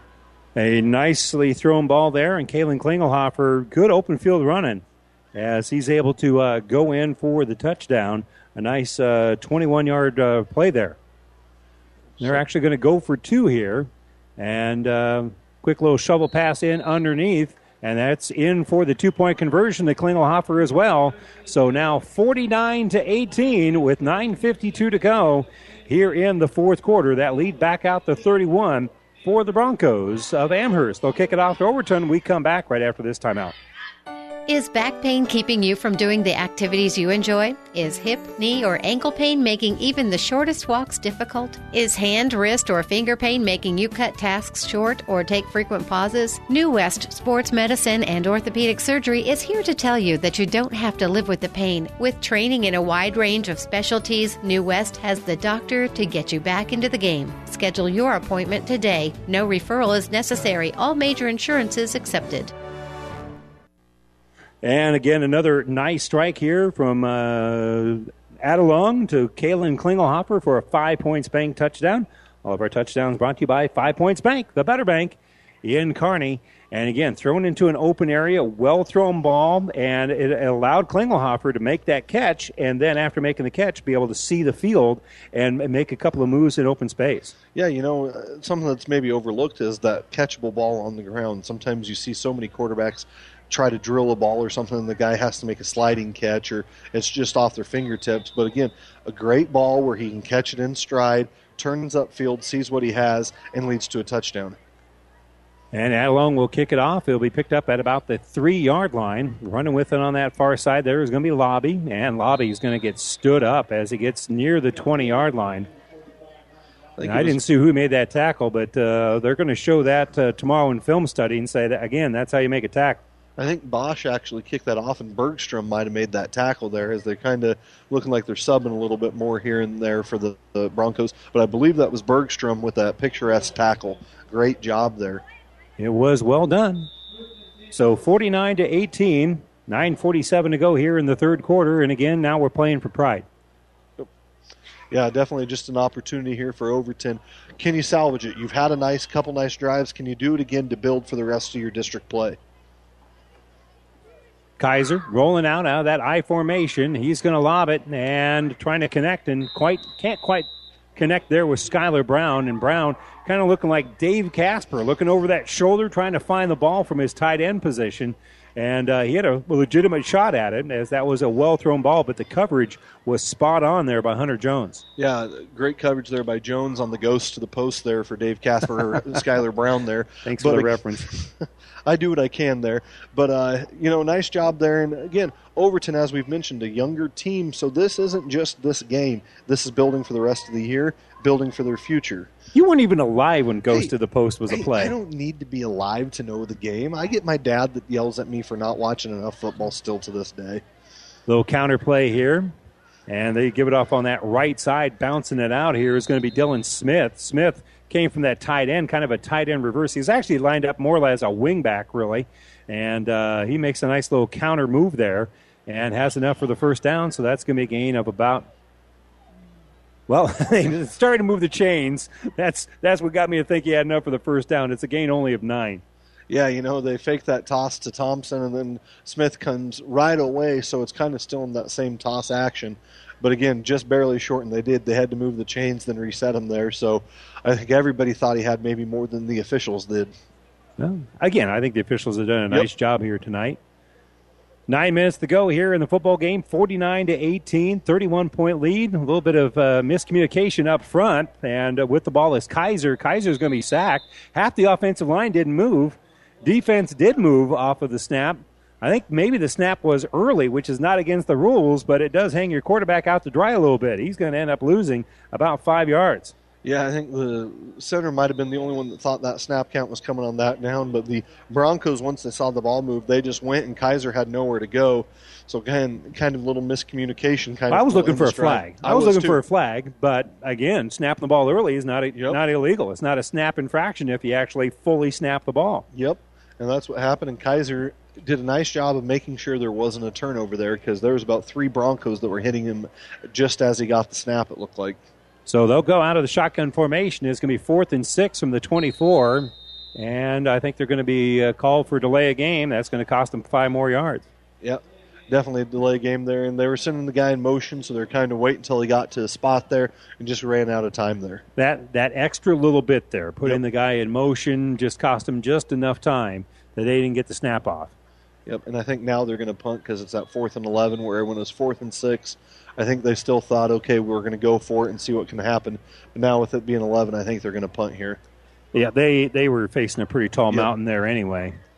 And now with the punt, with the wind in their face, standing there in punt formation is going to be Kohanic. Low snap, but he handles it well. He kicks a high end over end kick that's going to hit the turf. And uh, it was starting to make a. Uh, uh, over a uh, bounce for uh, Amherst, but going up high and pulling down the rebound is Brendan Meyer. Yeah, and he did a nice job of kind of shortening that bounce back because that bounced straight back where it looked like if it hits and goes the other way, that might have hit a Bronco and kind of lead to some trouble there. But it, unfortunately for the Eagles, takes a bounce. That the was the way. intent of Kohanic's punt. Uh, yep. Get that nose of the football down and see if it takes a goofy bounce, and maybe you can get uh, get a fumble recovery off the muff. Yep and we'll see what happens here with this drive because now the Eagles definitely playing for some pride here defensively. See if they can get a stop. So Bosch will be in at quarterback. So Trace Bosch, who's uh, thrown three touchdowns on the year, he's going to pitch the ball out. And I think that was Florell on the carry. He's going to end up losing about five on the play. Yep, Florell was dropped, and there was a flag on the opposite side of the field, so we'll see what that one's about. But it's going to be a hold lost five. If I'm Overton, I want the ball back a little bit quicker. I would decline this one. And since you, it'd be second and 15. I'd rather have second and 15 than first and about 19. They yeah. are going to decline it. Yeah, and I think they think the same thing you did, Randy. There, let's get it back a little quicker. We had a good play defensively. Reward the kids maybe a little bit for making the nice play. The holding call would have kind of been a bailout there. So nice job there by the Eagles on that play side of defeating blocks and getting some penetration. So it'll be second, and we'll call it 15. 7.20 to go. Clock moving here. 49 to 18. Amherst with the lead and the football. Trace Bosch in at quarterback, and he'll hand the ball off to the eye back, and well, no room to run there. And certainly Josh Thompson made sure that was the case as he wrapped up the running back, and I think the ball was. Uh, I think it was Florell again. Yeah, Florell just nowhere to run. Good job by the Eagles of kind of coming with that run blitz, like we've talked about again, of just mixing things up, shooting gaps, and kind of defeating the uh, point of attack blocking to force this long third down. So Florell was like, uh, you know, I'd like, I don't mind running the football. I just haven't been able to find a hole yet. As he lost five, and then he lost about two on that one. And they're waiting for the again. Bosch has been out there enough. He kind of knows where his bread is buttered. He's waiting for the countdown to go, and now he's going to take the snap, pitch it out. And again, Florell this time tries to outrun a couple of guys. He's going to gain about four on the play. Yeah, and you can tell that wasn't Bosch's first time that he's been out when you're kind of milking the clock. Probably one of those guys that last year had some opportunities, and he again didn't even put his hand on the center until the back referee started or back judge started counting the five count with about five left on the play clock. So Bosch will come in and actually throw some balls to yep. Adelung and, and, and, the like. Uh, he'll come in there with the the game still on the line. He's 13 to 20 for 181 yards and three touchdowns on the year. That's that's that's not a mop up nope. guy.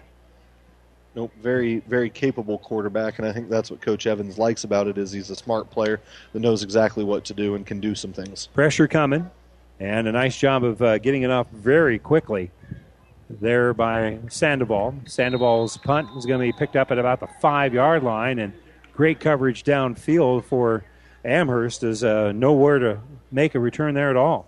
I think that was Hunter Jones down on coverage after Jackson's punt, and a great job of getting that off because that's Overton was coming with the block there. A great special teams moment brought to you by the special people at AseraCare Hospice, caring for the moments that matter with locations in Kearney, Grand Island, and York, serving all the Tri Cities and beyond. Call AseraCare Hospice today for your loved ones when they need the right care at the right time. Don't forget, coming up uh, here in just a little bit, the Ruts Heating and Air Friday Night Scoreboard Show after we wrap things up here. New West Sports Medicine Orthopedic Surgery post game show. Kaiser with the quick pitch out there. He's also going to serve as lead blocker, leading the way. And uh, one of the uh, Eagles loses his helmet, so he's going to have to come out of the game. Yeah, I think that's Chevy Davenport that lost the helmet there, just trying to do a nice job of blocking where it just kind of pops loose there. More with a nice job on that toss play there for Overton, following Kaiser, following number 20 again, Volmer there, leading the way and picking about nine yards there. So nice job on first down of staying ahead of the chains and being physical because that's what Overton's about. That's what they want to do, and that's what they've established their tradition on, and they're not going away from it here today. Moore hasn't touched the ball here until late in the fourth quarter. He's got a four yard touchdown now, a nine yard run. And they'll hand it off on that left side and not much room to run there at all. Good job by the uh, linebacking core for Amherst, just closing that hole very quickly as Moore really had nowhere to go that time. Yeah, I think Bosch was in on that, and number 85, Jacob Peterson, were kind of really able to stand some guys up, and Moore kind of got the ball and just was engulfed a little bit there. So we've got about four minutes and 18 seconds to go here before Amherst picks up their first win of the season. Under center is Kaiser. Kaiser hands the ball off to his fullback there on third and short. And a gain maybe of about one, and that's about all they need. And handing the ball off to the officials is going to be uh, Alex Hubbard. As Hubbard, the sophomore, is able to plug forward there for a gain of about a yard and a half yeah, I kind of ran that just dive, kind of rewarding the guy there. But Amherst able to get a lot of guys in here as they're running people in and out on this homecoming game. Kind of exactly what the doctor ordered for the Broncos here. A nice homecoming victory, it looks like. It wasn't easy, that's for nope. sure. Not as easy as the score indicates, anyway. Quarterback's going to keep it after a nice little fake there. Kaiser jumps over one guy. Oh, check that. Um, my apologies. It was they did give it off to Hubbard there. And Hubbard's going to gain about five. Yeah, they kind of faked that toss again, ran that little inside counter again. This time it's Hubbard carrying it. Again, just different looks, but it's still a power play because he's angling on that reverse to about the other side's guard or the center area where it's not a real wide reverse. It's kind of a power counter there, given just a different look again, though. Kaiser under center, two tight ends, I formation. Uh, pitch out to that right side. Running with the football here is going to be Moore. Moore follows his blockers, takes it out to that outside corner, and has enough for the first down. Yeah, Moore just did a nice job of reading the hole and kind of bouncing around where you could never get a clean shot at him before you know it, and you finally do get a tackle on him. He's picked up five or six yards and picks up a first down for the Eagles. So good work there. It is a final, by the way. Kearney Catholic wins in Cozad Final of 53 to 14. And we'll have an update on that uh, game for you, a recap on our Ruts Friday night scoreboard show. Moore trying to get the uh, corner turn there and grabbing on the jersey and not letting go for nothing was Logan Daly. Yeah, he did a nice job there. And Moore kind of just, again, bounces outside. Then when he finally decided there was the hole, planted his foot and got north and south because the line did a nice job of surging there. Number 72, Logan Wieland, there kind of was really able to seal that off where it didn't look like he had much. Before you know it, he's dragging the guy for about four yards. Yeah, again, Moore, just a sophomore. Uh, you know, there's a lot of sophomores, juniors, freshmen out there for uh, Overton. This is going to be a pretty good football team in the next couple of years. Moore is going to come in motion. Kaiser is going to hand it off to his fullback going right up the middle. And just a quick little hitter for about four yards is going to set up now third and two. And again, just a quick hitter here for Alex Hubbard. Yeah, you know, kind of just ran that, send the guy in motion where you're getting that option look, and this time they just gave the dive or gave the guy the ball in the dive there, and it was Hubbard there. Nice line surge again by the Eagles as they're able to pick up four, and it wasn't like he was hitting the backfield and was diving around for four he just kind of surged forward before they were able to bring him down there. So nice job by the offensive line. And this is very much within the identity of the Eagles with that motion and just power football, all sorts of different ways to hand off the ball. And they'll uh, keep the ball in the hands here of the quarterback as Kaiser put it in the belly of Hubbard and then uh, pulled it back out and is able to bounce it upfield for a gain of about seven. Yeah, Kaiser does a really nice job of riding that through so the ball gets clear to his back hip where he gets that full read of that defensive end. If he's crashing down, he's going to keep it. If he's staying out wide, he gives it. So nice job by Kaiser of getting that full range of read there. Well, a handoff would have gained about two yards. He pulled it out and gained about seven. So it'll be first and 10 from the 30. Minute 12 to go here in the game. Kaiser now looks to throw more with a nice job picking up the uh, block there pass on that right side is going to be a little bit too short for James Anderson to reel in, and it falls incomplete. Yeah, Moore did a great job of giving him time and just not able to get enough on there because the route was there. Looked like they could have picked up the first down again and kind of kept moving the ball, but again, just not quite there.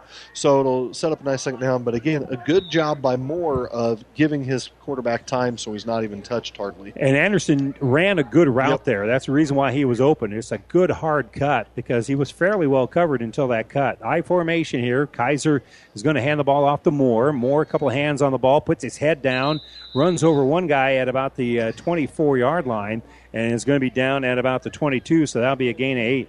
Yeah, and if there's a play that kind of exemplifies Overton football, I think that might signal it right there. You got about a minute left, not a real close game, and Moore is delivering the hit when he's running the ball instead of being hit, and that's a good thing from a running back. Right he's there. only 145 pounds, but he was running behind those shoulder yep. pads. Kind of looks like a nice bowling ball out there where he better tackle him low, otherwise he's going to deliver the hit on you. Final 30 seconds left as they pitch it out to Moore. Moore tries to get the edge, and he cannot. He's going to be short of the first down on third and about three, so he'll gain about two on the play. 20 seconds left.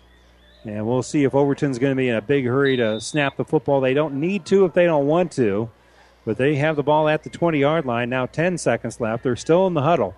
And I think they're 49 18 is our score. Yeah, they break the huddle. I think they want to get this one off, but there's five seconds left. Four. Kaiser takes the snap, fakes the handoff, He's looking to throw. He's going to lob it into the end zone. Defender, I mean, the offensive player fell down, and it's going to fall incomplete, and that's going to do it. That is our final play of the game. And it is a final score here 49 to 18, a 31 point win here for the Amherst Broncos on homecoming night. You know, and great coverage on that last play there, but the Broncos get exactly what they need. Struggled some early, early on this year, but were able to establish their identity, spread the ball around, and I guess you could say welcome back Holden Eckhout a little bit for the Bronco offense, as Eckhout was able to provide some explosive plays in their passing game with Trevor Adelung looking at him, and he looked really sharp that first half. But hats off to Overton Eagles because they were able to do some very good things throughout the game, running the ball especially, and then Kaiser throws a very nice ball. I don't know what his percentage was coming in, but it was very underrated with as good of a ball as he delivered there in this game. I felt like. Yeah, he, he completed about a third of his uh, passes coming in. He was 14 of 43, uh, and uh, here tonight he was 7 of 15 for 112 yards. Did have an interception that turned into a, a touchdown on the drive, and that's one of the factors that kind of hurt him. They had three turnovers, a couple of fumbles, the interception. Each time they turned the ball over turned into a touchdown for Amherst. And tip your hat to the Broncos. You get a turnover, turn them into points. That uh, that will turn your season around. Yeah, and they did exactly what they needed to create turnovers, capitalize on them, and then I don't know if they turned the ball over themselves. And They that's did one. one one turnovers. Also, they still won the turnover battle. That's generally a great way to get back on track in the season. And the big thing for Amherst, that's a district win. That's kind of a one plus thing if you're looking at that there. For Overton, their youth really competes well. I think for even being a younger team, they were able to do a lot of really good things with a lot of freshmen, sophomores, the occasional junior and senior out there. But they got to be excited about their future because they were able to do some very, very good things, especially on the ground and setting up their play action pass. Because Kaiser might have been 7 of 15, but I bet you about his last two or three were his incomplete ones. Yeah, they were. Well, we're going to take a quick break. When we come back with a New West Sports Medicine and Orthopedic Surgery post-game show and wrap up things here from Amherst as the Broncos win it 41 to 18 and hopefully talk with both head coaches. We'll have our post-game show coming up right after this timeout. Sign, click, deposit. Nebraska Land National Bank is now offering mobile deposit. You can now deposit your checks whenever and wherever it's convenient for you. Because we all know sometimes 24 hours in a day just isn't enough. Download our mobile banking app to your smartphone and start depositing checks the easy way. Visit us online at nebraskalandbank.com slash mobile deposit for more information. Nebraska Land National Bank. Member FDIC. NuTech is known as the undisputed yield leader as a result of their excellent performance in university and first trials and in your fields. While winning isn't everything at the high school level, it sure makes things a lot more interesting. To put NuTech's winning genetics to work for you, contact Terry or Jason Stark of Cutting Edge Seed and Chemicals at 750-6060. That's 750-6060. Or visit newtech at yieldleader.com. The undisputed Midwest yield leader. Uh, I can't get this darn radio to tune into the game. You know, Dad, you can just listen to the game on the computer at PlatteRiverPreps.com. Yeah, and I'm sure they want my credit card to pay per minute for something I could get for free if I could just get this radio to work. Actually, thanks to Barney Insurance, they stream free online. You can even download a podcast shortly after the game wraps up. Oh, sounds easy enough. What was the web address again? PlatteRiverPreps.com. And welcome back here to Amherst. Uh, this is the New West Sports Medicine and Orthopedic Surgery postgame show. Certified and fellowship trained physicians provide a superior standard of care with no referral necessary. No matter the activity, New West is here to get you back to it. Schedule your appointment today. Once again, a final of 49 to 18. Amherst with the uh, win here over over the uh, Broncos of Amherst, and uh, kind enough to join us, Coach Evans. Who we got? Yep, me and Colin Pfeiffer. All right. Well, we'll talk. We'll talk with Colin as well. All right, Ron. Excellent. First of all, congratulations, Ron. Nice win. Yes, thank you. It was one we really needed uh, after getting off to 0 3 start.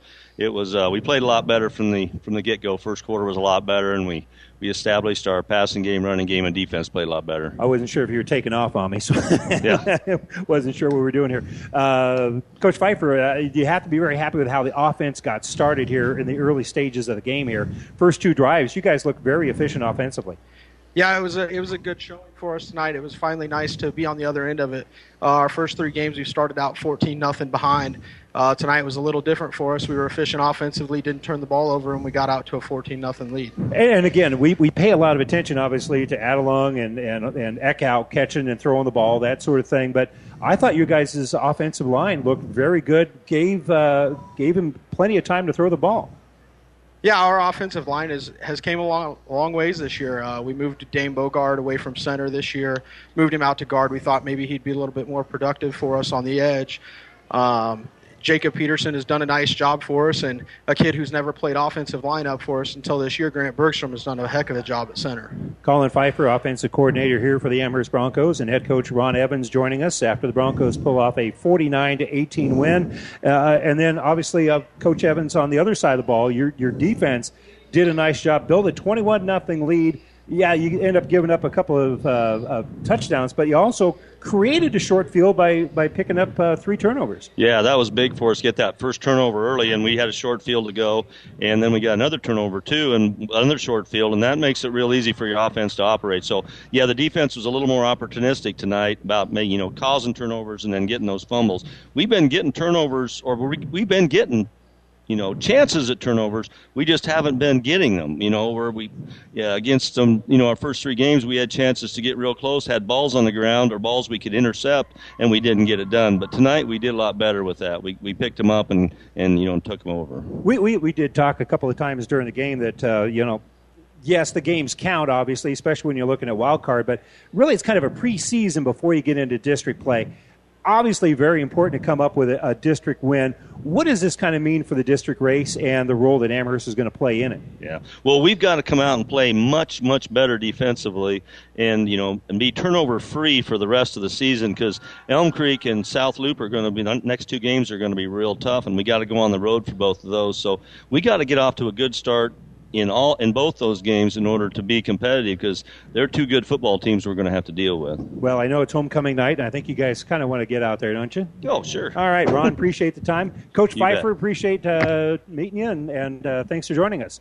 Once again, our final on this one 49 to 18, Amherst with the win. And again, next week uh, they uh, will be taking on Elm Creek, and that will not be an easy task, but boy, they, they certainly did what they need to get done today. Yeah, you know, they definitely took advantage of their opportunities and they did what they needed to do, and that's spread the ball out, let a lot of guys touch the ball, let their athletes operate in space. And I think you got to tip your hat to Coach Pfeiffer and Coach Evans of realizing they have a lot of versatile athletes and putting an offense in that lets them capitalize on that athleticism. And uh, again, they, they spread things out, and, and Coach Pfeiffer talked about the, how well the offensive line played, and I think that was you know one of those things that people don't necessarily talk about, but very very key tonight because Adelung, except for when he ran the ball, was able to keep his jersey clean. He did not, yeah, he got hit a few times throwing, but for the most part, it was rolling out and uh, had plenty of time to throw some uh, nice deep balls. Let's go through our uh, scoring summary. We'll begin the first two drives of the game. Uh, Amherst was able to capitalize and go in for the touchdown. First drive ended when Trevor Adelung ran it from 22 yards out. Their next possession, Hunter Jones went in from six yards out. It was 14 to nothing before you even got your popcorn uh, from the concession stand. Amherst, a couple of drives later, Adelung, a- after a, uh, f- a fumble, hit uh, Holden Eckhout on a 16-yard pass. That made it 21 to nothing. And then almost immediately, just uh, took a couple of plays for Overton to go the distance. Uh, Josh Thompson ran in from 18 yards out. The uh, try for point was no good. It was 21 to six at that point. And then a couple of drives later, Adelung hit Chase Pearson on a 31-yard pass. That made it 21 to six. Overton responded right back almost immediately. Braden Kaiser hit Skylar Brown on a 16 yard pass. That made it 28 to- to 12 in the second quarter. And then Trevor Adelung hit Colin Jackson on a 30 yard strike. That made it 34 to 12 as the point after was no good. Then right before halftime, Adelung again, this time to Holden Eckhout from 25 yards out. That made it 41 to 12 at intermission as they scored in the final minute before halftime. And then Overton, their second drive of the second half, Caleb Moore goes in from four yards out. That made it 41 to 18. And then the only score came in the fourth quarter, belonged to Amherst. That's when Adelung hit uh, Kalen Klingelhofer. Klingelhofer, nice run in open space. He goes in from 21 yards out. That made it 41 to 18, a 31 point win here for the Amherst Broncos as they improve their record now to 1 and 3 on the year. Our sports wrap up is brought to you by the Buffalo County Farm Bureau. Everything you need covered, wrapped up in one great insurance agent, Buffalo County Farm Bureau in Kearney. We're going to take another break. We're going to total up some numbers, and hopefully we'll have a chance to talk with uh, Paul Husenfeld, the head coach of the Overton Eagles. We'll do that as we come back to Amherst right after this timeout. While dreams of sugar plums dance in some little heads, does your child dream of combines and cornfields instead? CHS Agri Service Center wants to be the company that helps you make those dreams come true. Family farms are passed down from generation to generation, and CHS has prided themselves in being here in the communities, the schools, and on the farm, helping you make those dreams come true. CHS Agri Service Center, people and resources you can count on always, and always here at chsagra.com. If you're a grower looking for big yields, start with Pioneer brand Y Series soybeans. And don't forget to ask your Pioneer sales professional about the Pioneer Premium seed treatment options that can help your soybeans stand up to the toughest growing conditions. Why go anywhere else for your entire soybean seed needs? To learn more about seed treatment options for your farm, contact Craig Weegis, local Pioneer sales representative today. Pioneer, science with service, delivering success. And welcome back here. This is the New West Sports Medicine and Orthopedic Surgery post game show. Don't forget, coming up, we'll have our Ruts Heating and Air Friday night scoreboard show coming up for you in just a few moments. Uh, let's take a look at some numbers. We'll begin, first of all, for Overton. Braden Kaiser was uh, 7 of 15 for 112 yards in the air, did have one interception. Uh, a leading receiver was Ryan Lobby, had two catches for 41 yards. Well, actually, now that I total everything up here, uh, nice job there being leading receiver by Dylan Smith. Smith actually had two catches for 46 yards, so kind of has a slight edge there. Uh, Josh Thompson carried the ball 12 times for 44 yards. Caleb Moore, seven carries for 33 yards and a touchdown. Leading rusher was actually Kaiser. Kaiser had 11 carries for 45 yards. Ryan Lobby, four carries for 14 yards. Dylan Smith had a couple of carries for 28 yards. Tony Volmer, three carries for 13 yards. So overall on the ground, 41 rushing attempts here for Overton for 188 yards, and they also had 112 yards in the air. So they uh, were able to get right at, according to my numbers, exactly 300 yards of total offense here for Overton. But they do fall to Amherst, a final of 41 to 18. For the Broncos, leading the way, Trevor Adelung throwing the ball as he was. Uh, I haven't totaled up that number yet, but he finished with 275 yards, and he had uh, 30 passing attempts, and uh, he had uh, 17 of 30 for 275 yards, had five touchdowns throwing the football here on the night. Holden Eckhout was the leading receiver. He caught the ball six times, had 66 yards in receptions. Uh, about the same number here for Chase Pearson. He had four ca- uh, four catches for 71 yards. So Pearson actually the leading receiver in the game here for Amherst. Running the ball for the Broncos, Hunter Jones has uh, uh, six carries for 19 yards. Uh, relatively short night running the ball here for Sam Florell. Florell carried the ball four times for five yards. And Adelung had a solid night running the ball, had over 100 yards rushing on 17 carries. Chase Pearson had two carries for seven yards, and Colin Jackson uh, three carries for a negative three. Riley Thompson had one carry for 25 yards. So uh, overall, about 148 yards of rushing here for Amherst in the ball game as a team. And again, they had 275 yards in the air. So they're right in the neighborhood of 400 yards in the game. But again, some turnovers giving them the short field. That's one of the big differences here in the game as Overton wins this one by a final of 49 to 18. And uh, Scott will uh, let you have some of the last words here to kind of wrap this one up. Yeah, you know, uh, Amherst was able to capitalize on winning the turnover battle. And then a key stretch was about the 408 mark left in the first half to halftime. They won that scoring drought like 14 to nothing. When it was 28 to 12, they were able to push the lead in that stretch there, and that proved to be a big momentum swing that was able to propel them to a nice homecoming victory so Amherst picks up their first win of the year. It comes in district play. It will not be easy for them as they travel to Elm Creek next Friday night to take on the uh, Buffaloes. And uh, at last report, the Buffaloes still undefeated on the year. I haven't seen their score here uh, recently, but uh, they'll uh, travel to Elm Creek to take on the Buffaloes. Overton now one and three on the year. They'll travel to Bertrand to take on the Vikings. Once again. I uh, want to say uh, thanks to our engineer back in the studios, Ed Smith. Uh, Scott Carlin, appreciate your time. Thanks for joining us, man. Thanks for letting me do it, Randy. All right, looking forward to it. I'm Randy Bushgar. Thanks so much for joining us. Don't forget, coming up almost immediately will be the Ruts Heating and Air Friday night scoreboard show coming up here on Classic Hits 98.9. Once again, our final, it's Amherst 49, Overton 18. That's the final from Amherst. Good night, everybody. The proceeding has been a KKPR sports production brought to you by the Classic Hits Sports Club. To download this podcast or any of our podcasts, go to our podcast link at kkpr.com.